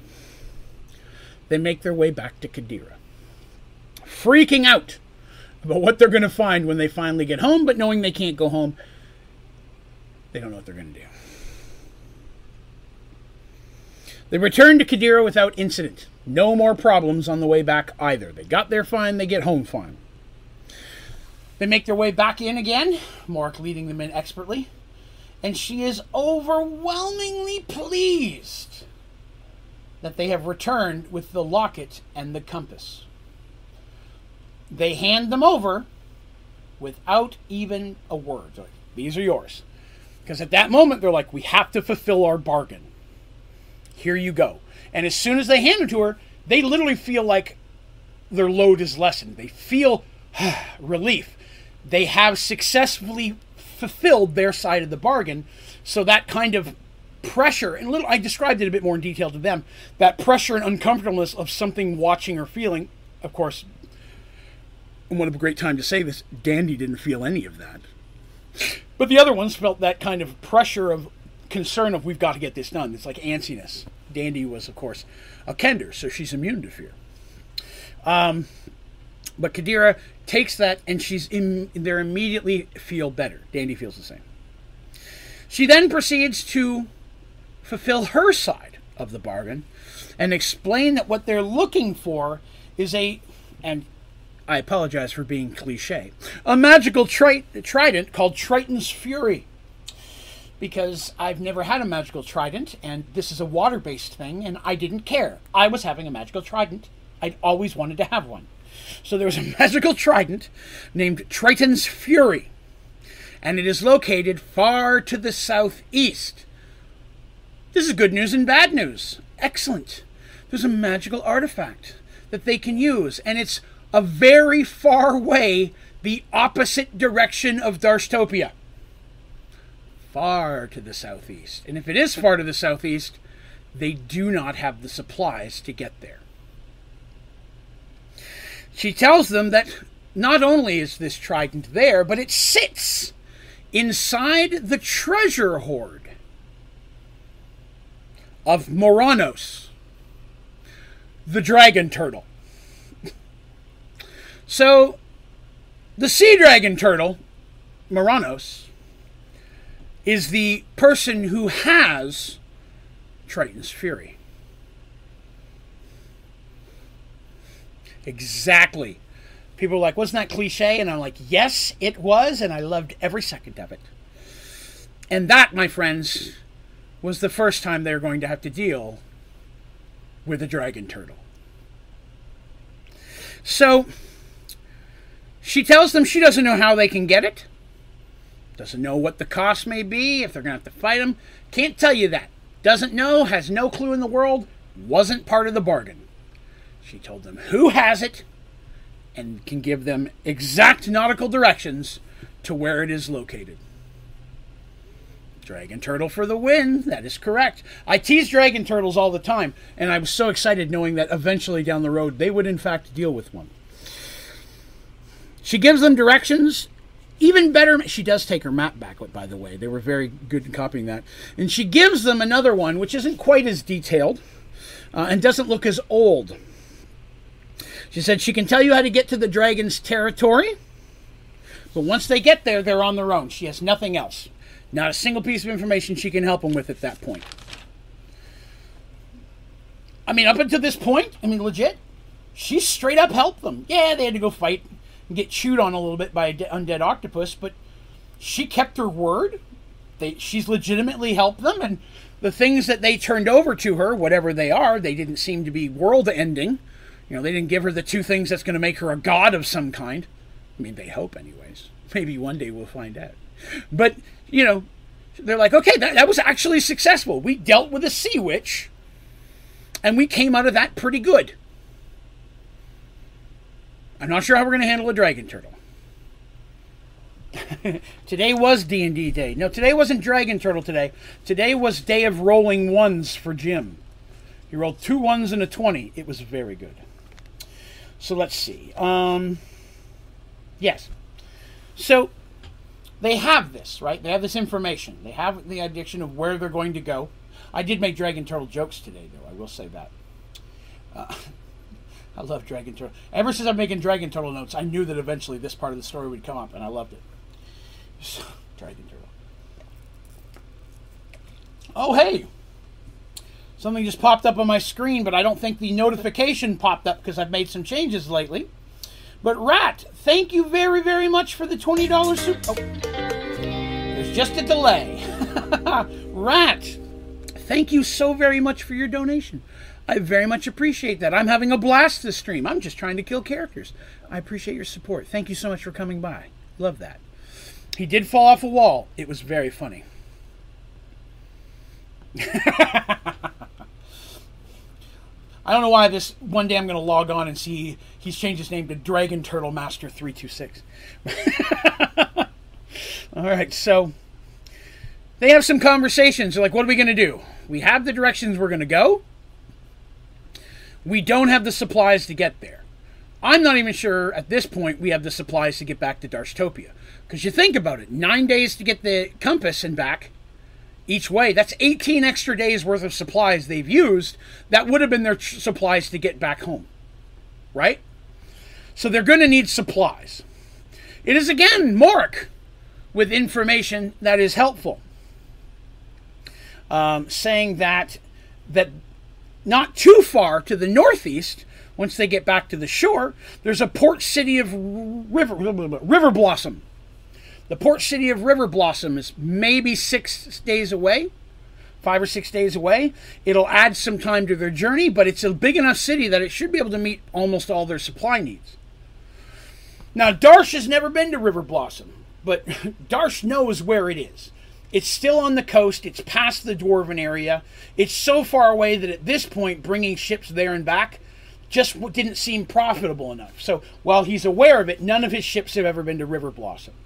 But he's heard that it's a welcoming port. There shouldn't be any problems. He's spoken with people from there. So he's like, okay, yeah, that'll work. We'll go there. It's going to add some time to our trip. But I'm not heading into a Dragon Turtles area, not knowing exactly where we're going, and then my crew run out of food and water. I can't take that chance. So they decide to go to River Blossom. River Blossom, oh, my goodness, I forgot. I forgot one thing. They, so they head to River Blossom. It's on the way to River Blossom that Darsh and Dandy finally get open that scroll tube that the captain wanted them to have of the ghost captain. And from it, they learn that there's multiple papers in there. It's almost like a journal, a thin journal, but kept in a tube instead of a book form. Makes sense. It's in a waterproof tube. During the voyage, it, it, states only that they were returning home from a long war that after decades of battle, finally there was a chance for them to have peace. Finally, it was a chance for them to see their families they've not seen in decades. You know, for elves, that's not that long, really, but you know what I mean. Finally, they were returning home, and the evil they've been fighting had finally been vanquished. And that they, the some of the last few survivors, would finally get to see peace at home. and then the octopus killed them all. So that part's not in there. They had to figure that part out. Clearly, he didn't write that while they were sinking. But everything they read was up until that point. And it was some logs. I, I couldn't find the actual papers, but it was this date, so and so. And it didn't say who they were fighting or anything along that nature, but it was a. a real, I, they were handouts that I gave the players, so I didn't have a copy of them. I'm not sure where they were. I, I had them rolled up, and they, they got to have them as scroll tubes kind of thing. Hello, Colonel. Low and pickled fish you're you're on the ocean, you're never low on pickled fish. You just got to make sure you got enough pickling juice. Uh, but it was a very sad story that finally, after surviving all these wars, they never got to make it home. So there was that. Uh, yes, okay. So they make it, they head to River Blossom. Now, River Blossom, what Darsh knows of it, used to be, uh, was once a booming port town on a large river and was used as a common trade route as people moving up and down the river. After the merge, the ter- town found itself on the corner of that large river and the Central Sea, which is the sea that all the other Paxwell and them are on.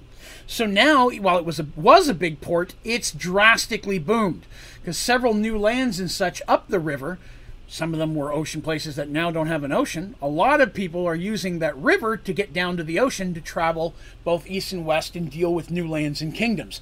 They found themselves basically at the middle of an intersection. And that's great for trade, for port, for everything. And since the merge, the city's almost three times as big as it was. It was a very large town, small city. It is now a large town and a welcoming port. It's always looking for business, kind of thing. You know, it's, it's known to be a friendly port. Uh, central hub for trading. Uh, several other nearby landlocked communities now use it as a place to move their log, uh, livestock and crops as well. So it's just a booming town. They make it there without any incidents. They land. Darsh pays the docking fee because there's always a docking fee. Oh, thanks sending people away last night. You're very welcome, sir. Always a pleasure. Always a pleasure. Oddly enough, today on the stream, I sent everybody to Darkosto and chatted with him for a second, which was kind of cool. just, a, just a little bit. I don't think he recognized me, but it was cool to get to chat with the guy. But somebody else did recognize me in his chat, and thanks for the guides, and then came and followed our, my channel. So that was kind of cool. Um, they make it there. They land. Uh, do you know what the the locket and the compass they do, or was it just find a retrieve? Oh no, I know exactly what they do. Yeah. They never found out. You guys might one day.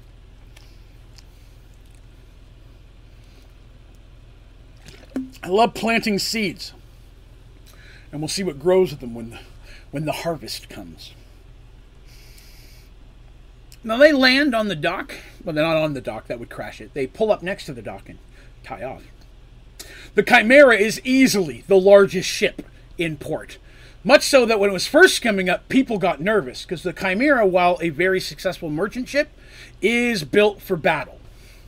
The Chimera is Darsh's exploration ship, and it's the ship that he whoops booty with. And I say that in all seriousness. He's a, he has a very big, booming merchant business and some of those merchant ships may pirates. I mean, there's pirates out there. There's competitors, knowing that the Chimera might roll up on you if you give any of his ships crap is honestly a thing that helps him maintain his position. The Chimera has never lost a battle, hasn't even come close. Not going to say it won't eventually. But at this point, it is the strongest ship in the Central Sea that they're aware of. And so having that, you know, it's like walking around carrying a big sword, right? That's his big sword. People don't mess with him because he's got that big sword. And his islands, people are getting, and not only that, he has allies with all the southern kingdoms. So, you know, you don't make fun, you don't pick on a guy who has a big sword and a whole bunch of big friends. And that's how Darsh has maintained the peace in his waters is through the Chimera. So when it pulls up on a port that doesn't know him, this is the kind of ship you expect to pull up and try to take over your city. So there's some nervousness till he comes down and says, "How much do I owe you to park here?" And they're like, "Oh, well, um, this much." you know, they're like, "Okay, cool." Uh, man, why you got to be so mysterious? The best literary gardener. I try, I try, and I it's it doesn't always pull off, and sometimes I may never make anything out of something. But I think that one of the best things a storyteller can do is pull off a really cool ending to a story you didn't even know existed. You're doing a story, I casually means mention something that's, oh, that's kind of cool, and you think nothing of it. But in the background, that story is still playing on. And down the road, you run into that story and you get to see the whole path it took to get to where you are now and how once again it's come to affect you. And more importantly, how your interference originally affected its story. Um, I think that's awesome when something pops up and you're like, I didn't even know that was important. I did not even know that was important, and now it's the most important thing in the world. My players learn to watch for stuff like that. The man in the hat being a more obvious one, but obviously, Artemis is scared the hell out of that and out of that stupid sword that she pulled out of the mystery room with three boxes that something already took one out of. That's a story that's out there running somewhere. She knows that. Eventually, that's going to come back to haunt her, but in a good way or bad way, she doesn't know. I love those little snippets of story. If you don't know what I'm talking about, that's older episodes. You should go back and check those out. they arrive, and Darsh immediately sends Dorum and Rokar about business of restocking. Darsh finds an inn. Uh, mostly because he wants a drink, but partially an inn is a great place to get information. He looks for a popular one, not the seediest one, but maybe not the fanciest one either. But he finds an inn, and him and Mercy go bumbling in there and uh, you know, see what's going on. After the dwarf section, that's correct. When they were in the uh, helping take back the haunt, the the section that was had the plague, and they're in the treasure room picking out their chest of stuff, and she found that door with the man in it who said, choose a box, choose a door. A bar slash inn, that is correct. We had, we had a running gag this morning that I'm going to start a bar and call it slash inn. Welcome to my bar slash inn. Oh, can we rent a room? No, it's just a bar. I thought you said it was a bar slash inn. Yes, that's my place. Can we get a room? No, we're just a bar. I just like silly word puns like that. I like to mess with the characters. I'm like, you find an inn, we go in. Do you go in the inn or do you go in the out? Do you go out the inn or in the end? You know, I just like throwing silly stuff like that. Another funny one I like to do is I'm like, you're you're in a cave and you see a chest. We grab it. She slaps you, but you do see a trunk full of treasure. I mean, yeah, just silly comments like that. So they're hanging out in the inn slash bar, having a bev, chatting with some of the folks, learning a little bit about the town. When the mayor of town, of the town, River Blossom, comes in. He is a big dude. Big dude. And I don't mean muscular. He's a fat dude. He is a chunky monkey. And he comes sliding in there. But he's very good natured. You tell people like, hey, cheering and stuff. He seems to be quite popular. And he's clearly, it doesn't take him long to find his way to Darsh, who he's come to see. Once he heard that the Chimera had pulled into port, and who had signed off as, as head of that ship, Darsh. He recognizes that name because while he may have never been to Darshtopia, same situation, little outside of the waters they deal in, he still has heard of it. Other ships have come through here that have been there and talk about how prosperous it's being. Prosperous it's being. Is he a dwarf? Nope, human, just a very big one.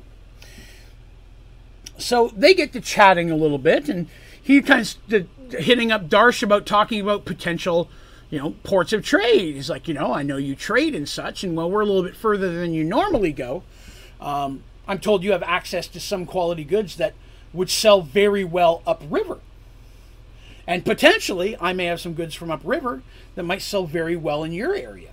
So he's telling Darsh, hey, some of those goods you have, if you could just bring them over here and sell them to me at a good enough price, I could make profit selling them upriver, and vice versa. Those people bring it here, I'll sell it to you. So Darsh, well, not expecting that at this point of the adventure, is always looking for a good deal. So he starts chatting up the mayor, who I should probably tell you his name, Brandon Firesmith, uh, who, for the record, I don't remember why I got that name, but Brandon Firesmith. And he's chatting with him. He finds out that Brandon's father was the original mayor of the town, but was away during the merge. And so he took over when, the, he, of course, didn't come through in the merge. So he ended up even at six, he's, he's only like in his early to mid 20s. But uh, he was always just a kind of a fat kid who didn't really care too much. Well, suddenly he's gone. He has to take care of his family. His father's gone. He had to take over the business and get a crash course. And surprisingly, found out he was really good at it. Um, and so much so, and so positive that business boomed. Uh, he, people in the town really liked him, and when it came opportunity, he went for mayor and won. Um, and so he's been running it pretty much since the year after the merge. He's very, but Darsh already knows this stuff. He's learned, he knew a bit about the town before he got here, but he knows that he's very well liked and trusted, and Darsh is pleased with that. So they're chilling there. The inn that they're hanging out at is one called the Elven Sea Shanty, owned by Morales Quickflare. Marilys Quickfeather, a female elven bard who uh, decided to sit down. Uh, it's always nice to find some elves. It's very popular. Uh, the characters decide to spend a couple days there instead of on ship. It's always good to, you know, slide a little coin into some local pockets. Um, barmaids, a human young woman named Chella, and Diana, who is a half elf. Um, it's there that the mayor found them, talking about opening trades, so on and so forth. So, like in many of my adventures, I have a list of locations in this town. Some of these locations have information that can be learned if they go there. Fire Moon's brother, uncle, grandchild, cousin, not so much. That's funny though. Uh, but so I have different locations. They ask me what places are there in this town. Well, there's the inn, there's a temple, there's a Bertram's All Goods, uh, Kaj's Trading Post, and there is a marketplace. Uh, those are the primary businesses they could visit. And sometimes some of the information they could be learned at multiple of them. Sometimes only a piece of information can be learned at one of those places. Whether they learn it or not is whether they go there and whether they're successful in retrieving the information. But I have it down here which ones they retrieved. So while they were here, pieces of information that they got. Everybody here knows about the dragon turtle. Yeah, there's a dragon turtle far to the southeast, and nobody goes in there. Every ship they're aware of that has entered his waters, he has sunk. He does not like visitors. So he's very rarely seen, only a few times, and very much avoids surface contact very rarely comes surface. But he's a big one. He's not as big as the giant sea turtle that uh, Kadira was living on, but it's a big dragon turtle. Exactly where they asked the right question. Uh, let's see. Uh, they also find that the, the river here that they're on a corner of goes overwhelmingly far to the north. Uh, so much so that he's like, you know, I don't even know what's at the very north of that. Most people haven't traveled that far, but occasionally people will come down from higher and higher places. I say higher, it's more northern, they're not higher. It's during this time that Dandy catches glimpse of a very large one-eyed sailor, you know, because another cliche. He's scarred, big cut down there, and he doesn't have a patch on. It's just one eye, and the, the, even the holes kind of caved in, but a big old scar over his eye. And uh, Dandy kind of gets the feeling he's paying a little bit more attention to them than the average person. That doesn't necessarily make him good or evil, but Dandy kind of picks up on that. Nobody else does. Dandy's very good at surveying the room. She also had to roll the dice, and she successfully rolled. Um, so while Dandy and Darsh are chilling there. Mercy and Artemis decide to hit the temple. Because, again, great place to get information. Artemis and temples. Again, I can't say it enough. Their golden ticket. So when they head to the temple, the temple itself is uh, relatively small. It's nowhere near the size of, of Artemis' temple. But, you know, again, as the city's been booming in marketplace and so on and so forth in business, you know, the temple just hasn't really grown to match it. So it's a relatively small one. Um, there are three clerics that live there, full time. You know, clerics are always coming in and out. There's uh, Sister Dora, who is a cleric of knowledge, Brother Phelan, who is a cleric of night, and Sister Dismona, who is a cleric of the sea god. That technically makes her an evil cleric. I want to point that out. So this is the second sea cleric they've seen in this area. Um, walking into the place and meeting them instantaneously, Artemis outranks all of them. Uh, none of them are even close to her in power or level. And when I say power level, I don't quite mean spell casting and experience points, but power and level within the church system. Uh, just the markings on her robe, which denote her rank as a high as a high priestess. Uh, that's not someone you just normally find walking around high priests and priestesses don't commonly leave their temple. So when Artemis walks in there, even the evil one's like, Christ, we're honored by your visit. Just because you're a good and evil cleric doesn't mean you can't get along. Especially on this, which is neutral ground. Holy ground, but obviously holy to all. Because the three clerics I named, one was good, one was neutral, and one was evil. Uh, but you're very commonly going to find uh, clerics of the sea god near bodies of water. That just makes sense, right? Not going to find a cleric of that of, of the sea god in a desert. Probably, exception to every rule, though. So, of the information I gave earlier, some of that they got there, some of it they got at the inn, and a couple places they went to. I just kind of gave you along the bullet points of which piece of information they did get. Um, they learned it's going to take about 48 hours. Uh, was the good, neutral, evil intentional? Yes. Yes, it's me showing that this this is a temple that accepts everyone. Artemis's temple, when evil clerics come on, un you could say uninvited.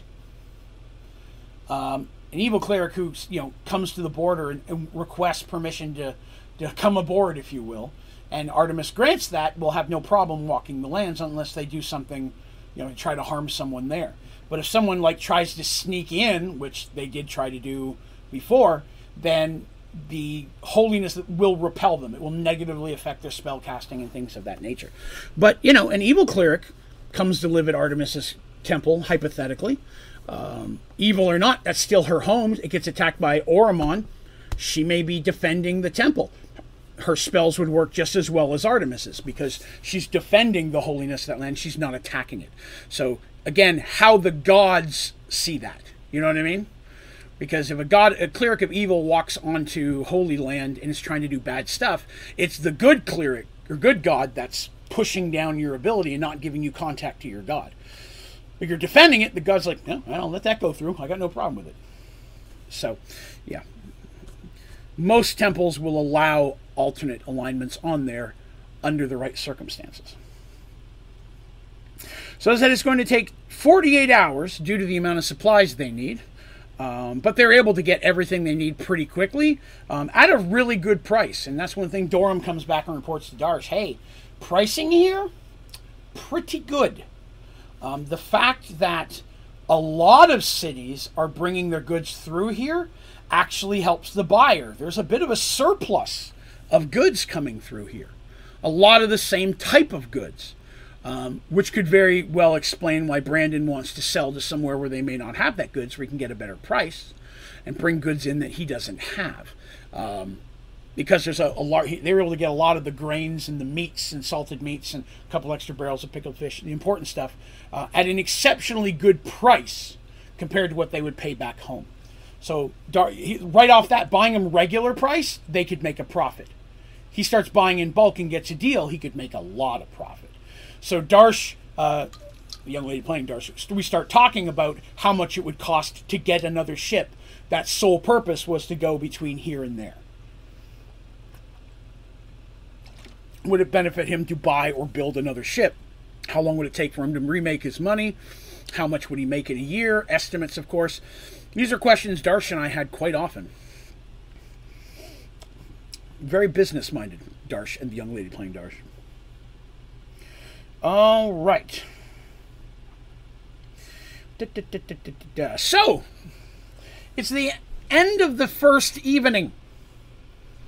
Everybody's kind of chilling at the uh, Mercy and Artemis have come back. They're all staying in the uh, very snazzy inn run by the uh, Elven Bard lady, whose amazing singing voice. Everybody enjoys that. And after she ends and Mercy and Artemis decide to head to Hay early, Darsh and Dandy decide they're going to make one back. One Darsh is going to go back to the ship. Dandy decides to tag along.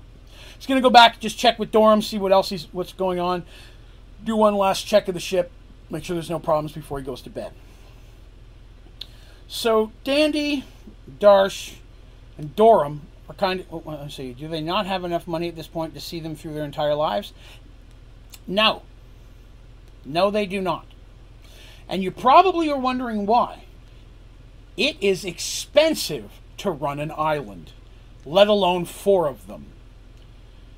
Mercy has put so much money into the weapons, armor, and defenses to fight Oromon over the last four years that she's not even breaking even on taxes and such that's coming in.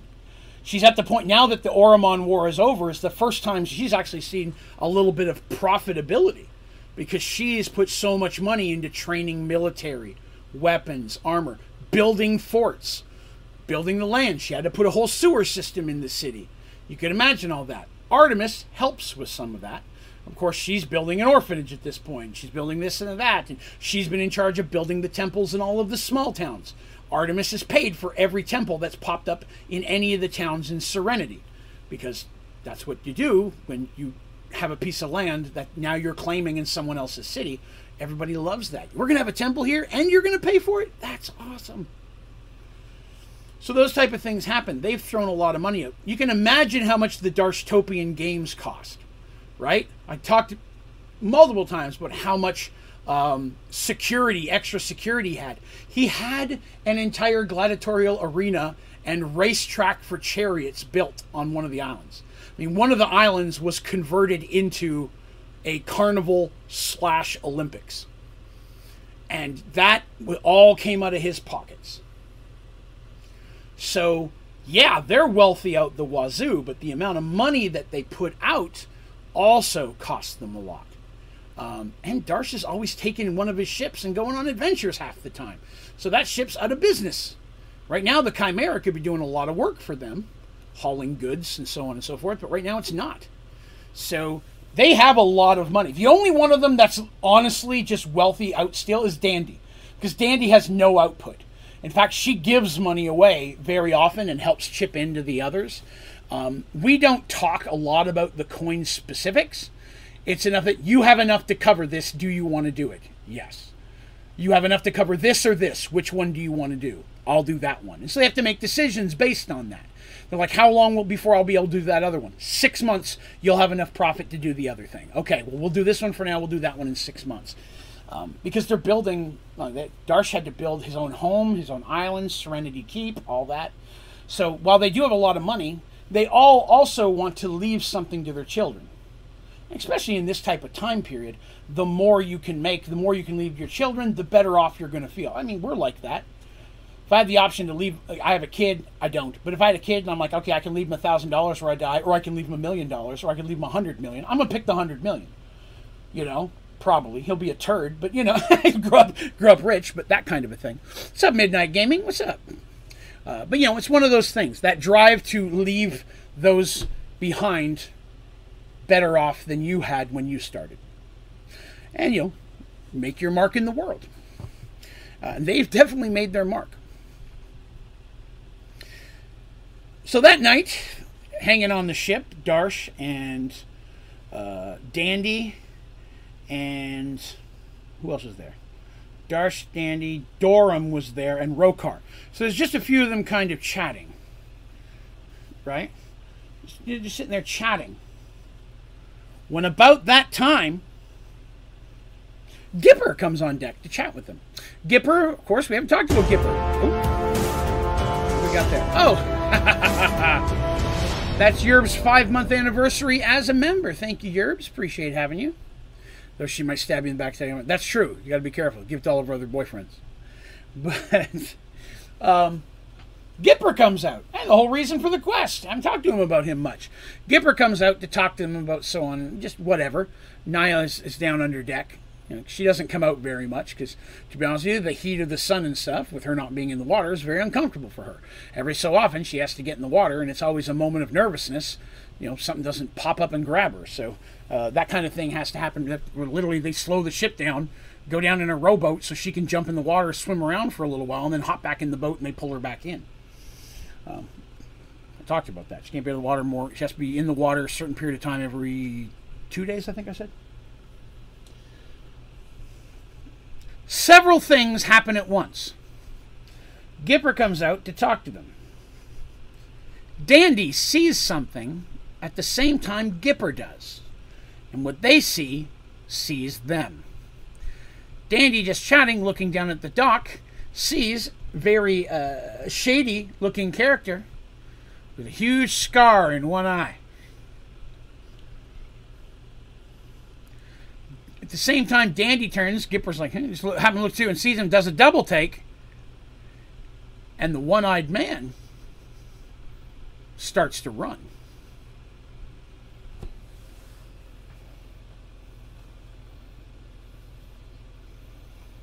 Gipper starts stumbling over his words and points, and the only thing he can get out is shark.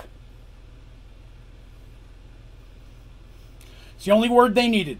Dandy and Darsh immediately take off after him. He's running down the docks. But Darsh and Dandy are faster. Dandy's faster because even though he's a big guy, she's little, and she's not weighed down.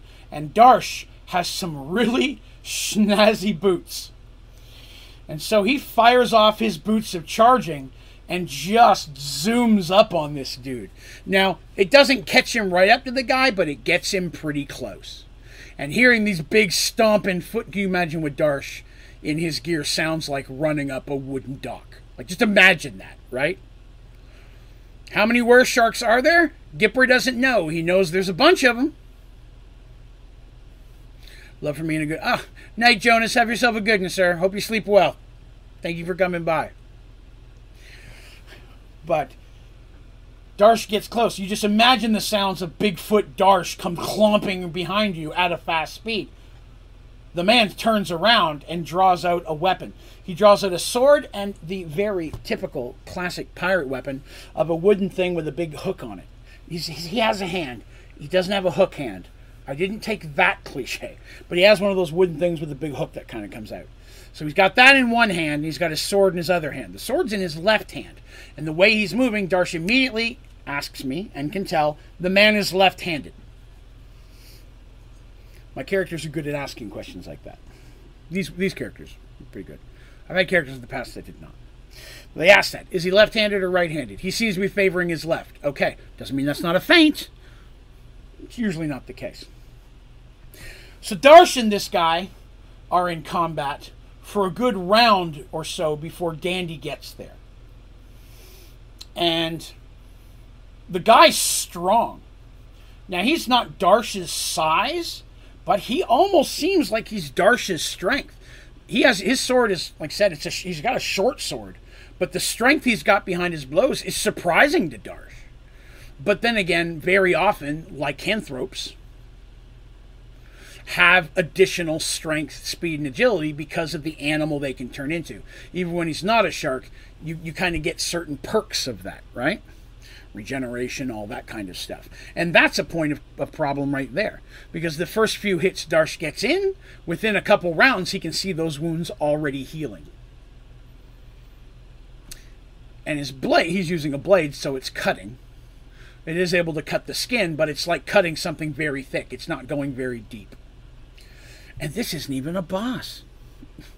But it's their first time fighting a were shark. Now, you remember I mentioned earlier, were sharks unaffected by silver. It has to be a magical weapon of a certain level in order to affect it. But silver, while it doesn't really do them damage, uh, some of those wounds will be slower to heal. So it may not actually take away hit points, but over time could become an issue if they got enough of them. They know this, so Dandy does not have her silver daggers out. Dandy grabs her dagger of fire, which is literally a flame dagger, and a dagger plus four, which at this point is the strongest dagger that she has.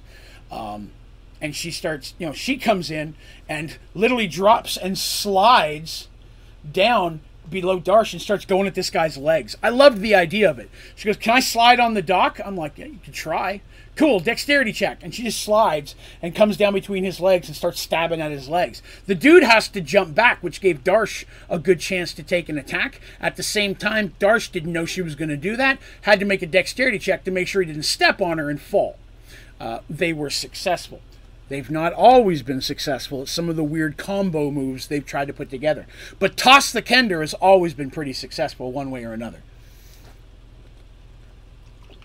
So, almost knocked my drink over. These guys get into a fight, and Darsh gets some good hits in. He does damage. But within a couple of rounds, he can see them. They're not like healed, not like Wolverine from X Men. Not that fast, but enough that you can see it physically healing in front of you. Um, the only one that doesn't seem to be doing that is Dandy's fire dagger. Um, just by nature, him being a water creature, uh, the burning of the skin is causing it a little bit harder time to regenerate. Her stronger dagger, the plus four, does do good damage, but it doesn't slow down the regeneration. This was an important point for them because they realized okay, fire's good, But 99% of the time, we're going to be fighting them underwater where fire's not an option. But if we find one on shore, that's cool, right? Fire, silver, these are things that always hurt lycanthropes. Acid as well will do the same thing. Dandy and Darsh are fighting this guy alone. Now, the do- docks are relatively thick, and you can imagine Dorum sent some reinforcements, right? You're, Dorum's the captain of that ship, technically.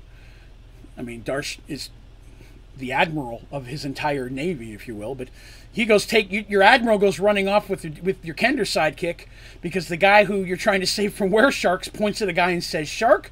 Dorum's like, hmm, what could this mean? Dorum's a very smart guy and immediately starts calling for help. So only four or five rounds go through before they start to hear more footsteps come running up from the ship. So it takes a couple minutes for people. To look, what's going on? Oh, they got to grab their weapons. They're not always running around with their swords on the on the. Not everybody does, especially when they're at dock. They grab their weapons and they come. Dorum in, in the lead, running after him with probably about eight or ten other guys at this point. The shark sees this and knows that's too many, and so he makes a very big lunge at Darsh. He takes a big hit because of it, but in order to not take the big damage himself, Darsh has to attempt to parry one of those attacks, that hook thing. So Darsh gets a good stab with his sword, but Darsh has to block back to do that. He uses that opportunity to jump off the dock. And even before he hits the water, they can see his skin starting to go gray and to change shape. Darsh's boots aren't charged. He can't charge in like that. And he just took, you know, he just did a defensive move. So jumping in the water, he's not going to be able to catch a shark. Dandy, on the other hand, is faster than both of them. And Dandy jumps off the dock. The were shark hits the water, still partially changed, and within a moment, Dandy hits the water on top of him it only takes a round for him to turn into a huge great white shark. But Dandy's two daggers have already pierced into her, his back, and she's holding on. And he goes under. Darsh freaks the hell out.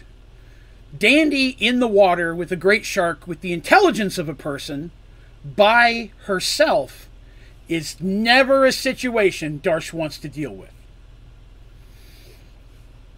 Darsh does jump in the water and try to go after them. Remember, he and Dandy are both still wearing those chokers. So she's not going to drown. He's not worried about that. But if the shark tosses her off, her ability to be agility in the water, not as good on land. So Darsh does his best to try to swim after them. Or no, he ran after them because he jumped on the water and ran but his boots aren't charged, so they're making better speed. The shark is literally immediately going for dark, deeper water. Dandy's grasping onto the thing, and every so often, she makes a roll and she pulls a dagger out and stabs again while holding on to the other one. And she's kind of alternating.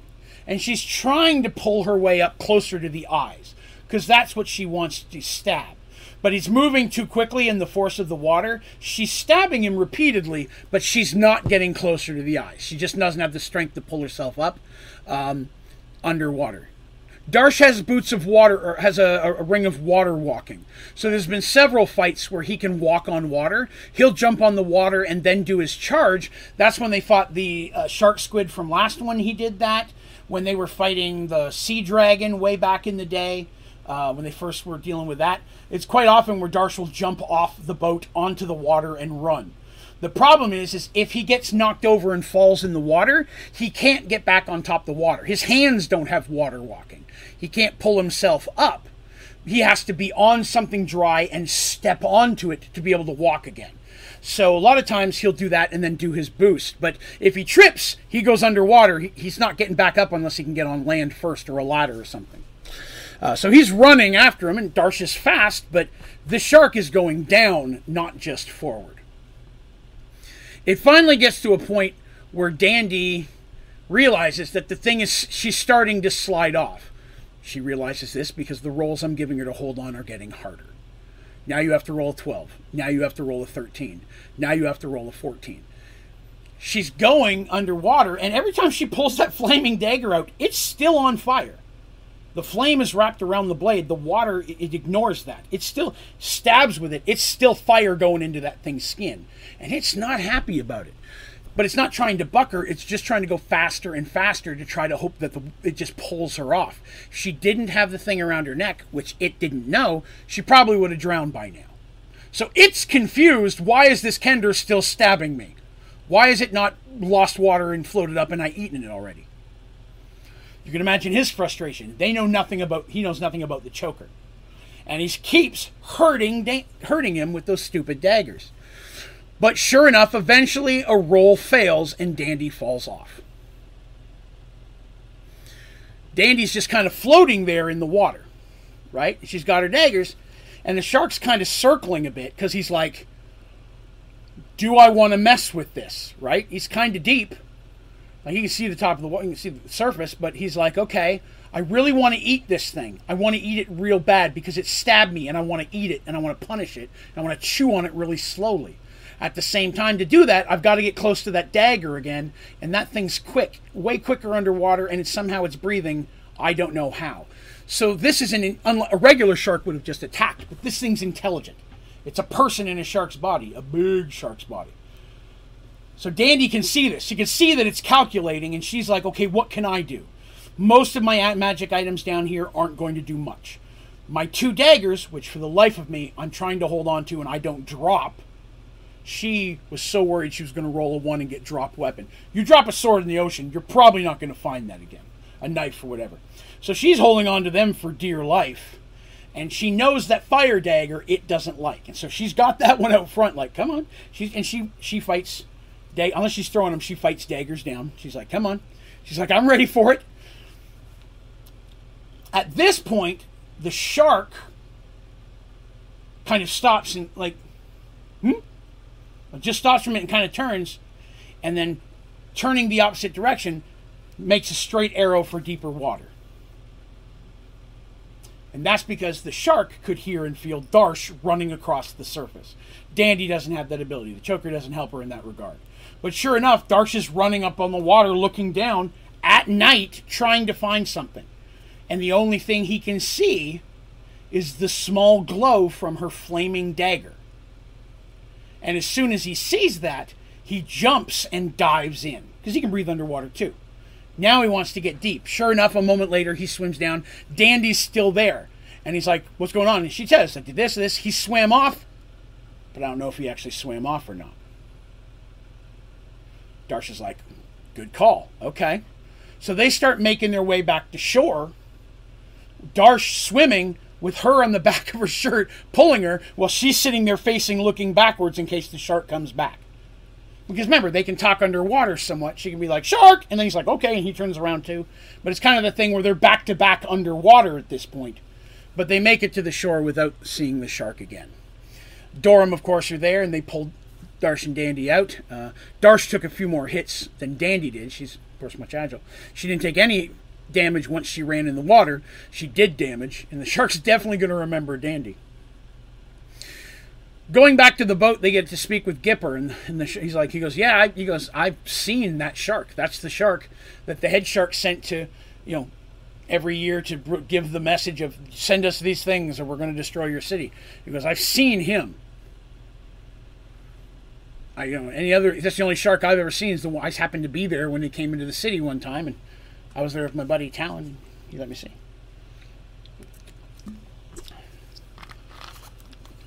Well, now they've got an issue. There's no way they're going to track that shark. There, nobody has underwater tracking abilities. There's no footprints. So now they have to assume the sharks know the Gipper and the princess are here. Right? So now Darsh has a multitude of concerns. The shark could go back and tell the other shark, and all the sharks come looking for them. Why is the shark here? Is it looking for them or is it looking for us? Does it know we're trying to stop them? Does the shark, which to be honest would have been my move if it had been me, I'd go tell the elves, "Hey, I saw your princess," and that that guy who said he didn't have him, he's got him on his boat. Now I'm going to sit back and wait for the elven army to go get him and bring him back for me so I've got no problems. And Darsh realizes that's a possibility too. So he tells Dorum, we need to buck this up, get as much on here as quickly as you can, but we're leaving tomorrow.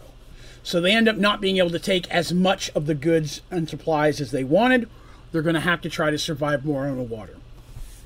They also have to be concerned because Dandy says, Yeah, I saw a guy listening to us in the inn. Darsh was asking about the dragon turtle. So the sharks may know they're headed that way. Probably not why. They unless they talked to the oracle and did something.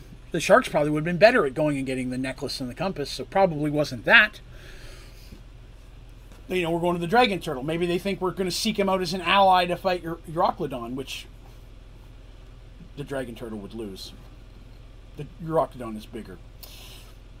So Darsh and, and, the party, they're chatting about all this. So like, these are what we have to worry about. And Darsh is like, we need to leave now. We don't know. It, I mean, he's got to swim a long way to get back. They know that. Even at shark speed, I, and the injuries they've given him, I don't think he's going to get there and back with a bunch of sharks or elves today. But we need to get out of here as quickly as we can. Um, so Darsh doesn't sleep that night. He gets no rest. He stays up all night helping getting everything loaded. Dandy and Artemis and Mercy go back to the inn and spend a good night's rest as best they can. Um, and then, but Darsh works through the night getting the ship done. He's like, I'll sleep when we're going. I got to get us off of here. And so he gets that going. So they get on as many supplies as they can. And the next day, they take off.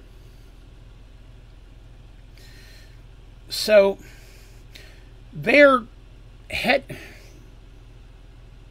sorry, I just realized something. You know, I said, I've told you in the past that sometimes I like to give segments of my story funny names that only I see. Uh, that last section with the were shark was called Were Shark. Oh, their shark, which is just a clip off of an old Young Frankenstein movie, which is hilarious. Uh, and this next section where they go to find the dragon turtle is called turtle soup. what's there. I'm just saying. turtle soup. So they know that with the description and the information that they got from the Oracle, the Sea Witch, if you will, it's going to take them a little over three weeks to get to the dragon turtle's waters or the area that it claims as its own. Yeah, for real, turtle. Turtle soup. Where shark? Oh, there's shark. That was before I met you, man. But I like to give myself little funny things like that. So, damn your eyes. Too late. That's my favorite movie. That's my favorite of his movies, I should say. Mel Brooks movies. Uh, Young Frankenstein's my favorite, followed by Robin Hood Men in Tights. So, it takes them a little over three weeks to reach the Dragon Turtles territory. Now, according to their charts, they stop just outside of it, assuming that they're in the right area. It's hard to tell in the ocean. There's no lines, you know what I mean? But based on the navigation they have, they're just outside of the Dragon Turtles area. Darsh does not want to take the Chimera in. If it's in fact the Dragon Turtle has sunk every ship that's ever come through there, he would rather not lose his. So he decides instead that he's going to um, leave them and they're going to jump in the water and, and kind of make their way over that way. So, once again, they have to decide who's going to go. So, Darsh, Dandy, Artemis, and Mercy are going to go. They're taking Morik, right? They want their sea mage down there because you never know, right? Um, and they take Rokar, and who's the other one? They don't take Nathalion. Bows and arrows don't do you very good underwater. Nathalion's not as handy in that area. Uh, they don't take Gipper and they don't take Nyla. They don't want to chance them in the water in case the sharks do catch up. I think that was everybody. Yes, that was everybody. So,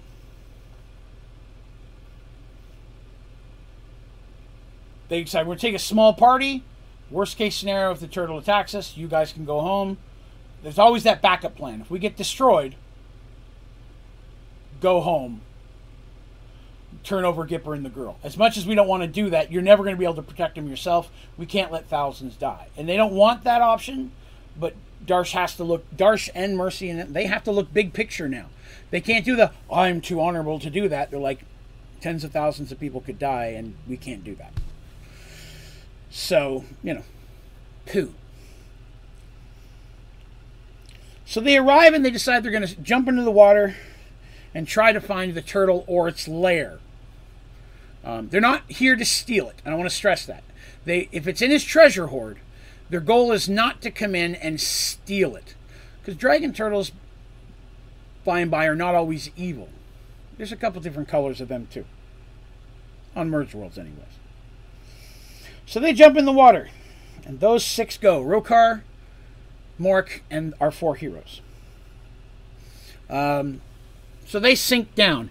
It takes almost an hour to hit the bottom of the ocean here. I want to say they're not just sinking like a rock. It they, it's like feather fall. They're they're falling down. You know, they could probably swim further, but you know, why? so they see tons of fish, right? But nothing large. They were not attacked at all on the way over here. And the assumption is because the dragon turtle probably wouldn't tolerate any other big creatures in its area. You know what I mean? If that shark squid popped up around here, dragon turtle would make a small meal out of that. So there's probably not a lot of other big predators in his water. He wouldn't tolerate that. So they're like, okay, so we don't have to worry about big predators. Doesn't mean a little shark or something, you know, it's merge worlds. For all we know, there's ocean piranha. Like, we've got to be careful. Who knows what our dungeon master has concocted to throw at us? Well, I know. so they make their way down to the bottom. Now, when they get to the bottom of this one, uh, it's very rocky. Much so. It's like so. They're sometimes almost like looks like they're climbing hills. Again, they get to do that gravity jump on the moon stuff, so it's not all like hard climbing, uh, but it is very slow going. Um, and they travel for almost half a day before they really come across anything. Uh, they reach the bottom, and as they're traveling along, which is very rocky and corally, it says here in my notes, they're still heading southeast. How big is the dragon turtle supposed to be? Ooh, what a great question. So, much like other dragons, they can average in size. It's going to depend, depend on its age. So, if it's a small one, it's going to be about the size of Darsh's ship, maybe a little smaller. Darsh's ship, the biggest one on the ocean right now. If it's full sized, it will be one and a half times to two times as big as the Chimera. They're very, very large. Um, so they it just depends on their age. Just like other dragons, they get bigger and stronger the older they get. Unlike most people who get weaker when they get old, not so much. So they travel for a while. I believe I had a small fight with something in there. I think it might have been a sea worm. A sea worm is relatively large, but it mostly digs under the bottom of the ocean. Um, I didn't create the sea worm. That's a creature that already exists. Uh, according to my note, yeah, here it is. Volume 4, page 66 of the Monster Manual Appendix. For my own reference, I like to write that down.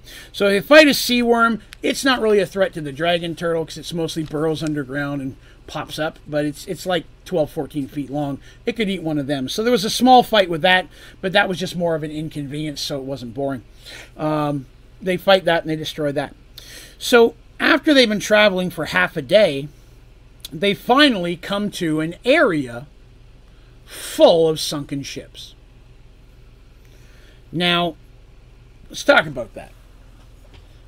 They just see sunken ships all over the place. Now, the Dragon Turtle did not sink ships in just one spot, which means the turtle brought the ships here and threw them all in one area, almost like a trash can. Now, they start to look around a little bit. There's absolutely no treasure or loot anywhere on any of these ships because dragon turtles are also magical and they, like other dragons, hoard loot. Uh, so there's not going to be anything of value on any of these ships. They figure I made that clear pretty, pretty quickly. Um, So, uh, anything of value was taken by the turtle. So as they are searching and trying to cross through this boat graveyard, some of the boats not looking like they've been there that long, maybe six to eight months. Some of them have been here a little bit longer for sure. There's still lots of fish and things, but nothing big. As they're traveling through the area, well, about that time, there's they can hear noises within some of the ships. they hear sounds like tapping and banging lightly, not loudly. And they hear noises coming from some of the other ships. Well, they're like, oh, great, zombies. There are zombies in the ships. They prepare to fight some zombies, but it is not zombies that start coming out of the ships, that start crawling out of holes and out of broken windows and across decks. What they find instead, for the record turtle, uh, something I concocted to throw at them sea spiders. Sea spiders, which average three to four feet in length of legs, with a body with not one but two sets of pincers a larger one and a smaller one that's even sharper, that's used to saw through things mostly carrion feeders, um, which of course you can imagine there's a lot of dead things in the ships once they sink. They don't mind chewing on the living either. So they start coming out of all the ships. Now, for the record, sea spiders are actually um, not spiders. They're actually a form of crustacean uh, by my own design, but I, I call them sea spiders because that's they look like spiders, uh, but they really only have six legs and they're crustaceans. Um, uh, they feed off living local fish life as well as the carrion and stuff, like a spider crab kind of, but without big claws. Doesn't have that. It has long, and all all six of its legs have talons on the end of them and they can walk on all six or they can lift two up for grabbing. And then it's got a big pincer and a small pincer, much like a spider does. And the big one is somewhat sharp, but it, it's just meant to grab and hold, and that causes pain, while the bottom one just starts sawing through whatever they're eating. Jaggedy sawing kind of thing. Something like that. I, I, I like the design. I went with it. Uh, and in my mind, it was kind of like the movies sometimes when you have a, a spaceship and all of a sudden all these creatures start coming out of the vents and stuff, and you're running and there's all these things. That was kind of the mental picture I had, but underwater with larger things. So they uh, start being attacked by a large amount of sea spiders, and they have to try to fight them off and get through this boat graveyard. But we'll talk about that next week because it's 10:30, and uh, I had one extra long episode a couple weeks ago, so I decided I have not seen the Mandalorian Turtle. I wouldn't be able to speak to that. So uh, I haven't seen anything Star Wars since the prequels, so I couldn't tell you much there. Um, but yeah, we're going to end that here. Um, we'll deal with this, and then we'll talk about the next section, which I cleverly named Enter the Dragon, dot, dot, dot, turtle. Because again, now that I get to share these with you guys, nobody else has ever seen these but me. So I call this next section Enter the Dragon, turtle. Uh, it, entertains me. I don't care. So, so, how they get out of this mess, this underwater pickle fish that they found themselves in, uh, we will find out next time because definitely Morik is not going to be running real fast underwater. And for the record, Morik does not wear robes. He wears loose pants and a baggy shirt. Underwater, sometimes not even the shirt. Uh, but he does wear lots of. He has lots of belt pouches, and he has a thing that crosses his chest that he has pouches on that hold his spell components and things. Uh, he wouldn't. He, those are waterproof on purpose because he works on a ship. Uh, but that's kind of the design for him. So I'm in some kind of weird science anatomy video. Oh God, no. Excellent. but I uh, hope that's it's not a huge cliffhanger. It's just a little fight. Drink on pickle fish. There you go. Yeah, they find themselves in a pickle fish. Um, but yes, so I think that's a good place to stop. I'm trying to keep a little bit closer to two and a half hours. Um, again, we're only a few episodes. This is only going to last a few episodes, and then we'll be stepping into brand new never heard before content of Merge Worlds. Stuff that I've bounced a couple ideas off of my friend Mike in Canada, who taught me how to play D and D. I bounced a couple ideas off my wife because she has no idea what I'm talking about, and it was too. It was long before she had any interest in playing D and D, so she doesn't remember any of it. I've tried to ask her.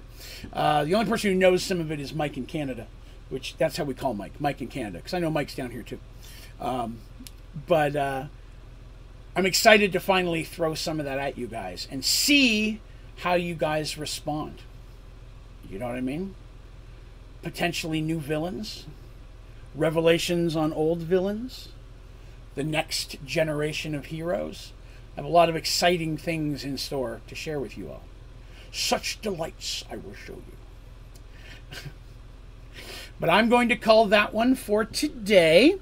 So I do appreciate everybody who came by and listened to this. If you had a good time, please remember to click like, whether you're watching this today or 10 years down the road. It would be awesome if you would. If you're new here, be sure to subscribe. If you're listening to this on iTunes or Spotify, thank you so much for checking out the audio version. The video versions of this can be found on my YouTube channel, Only Draven Gaming. If you'd like to look at those, you can find more information about it on my website, onlydraven.com and if you'd like to see me streaming different video games which i usually don't mind talking d&d and merge world stuff in those as well come on by there. You can find me on twitch at onlydraven gaming all one word no spaces no lowercase. I stream just about six days a week uh, so it'd be fun to find there again info on all of that stuff can be found on my website but thank you very much for coming as always special thank you to all of you who are my members here and subscribers on Twitch, and all the wonderful folks who donated. We got a $20 donation from Rat today. I appreciate that. All of you who've been help supporting the channel and helping me make it grow. I appreciate that, as well, of course, all my moderators for all the hard, hard work they do. Um, but I'll be back here again next Thursday at 8 p.m. Eastern Standard Time for uh, some more Merge Worlds action. I hope you will join me. Uh, other than that, you'll find me on Twitch tomorrow night at 9.30 p.m. Eastern. All right? All right, everybody. Thank you very much for letting me tell my story once again. I hope you all have yourself a wonderful evening.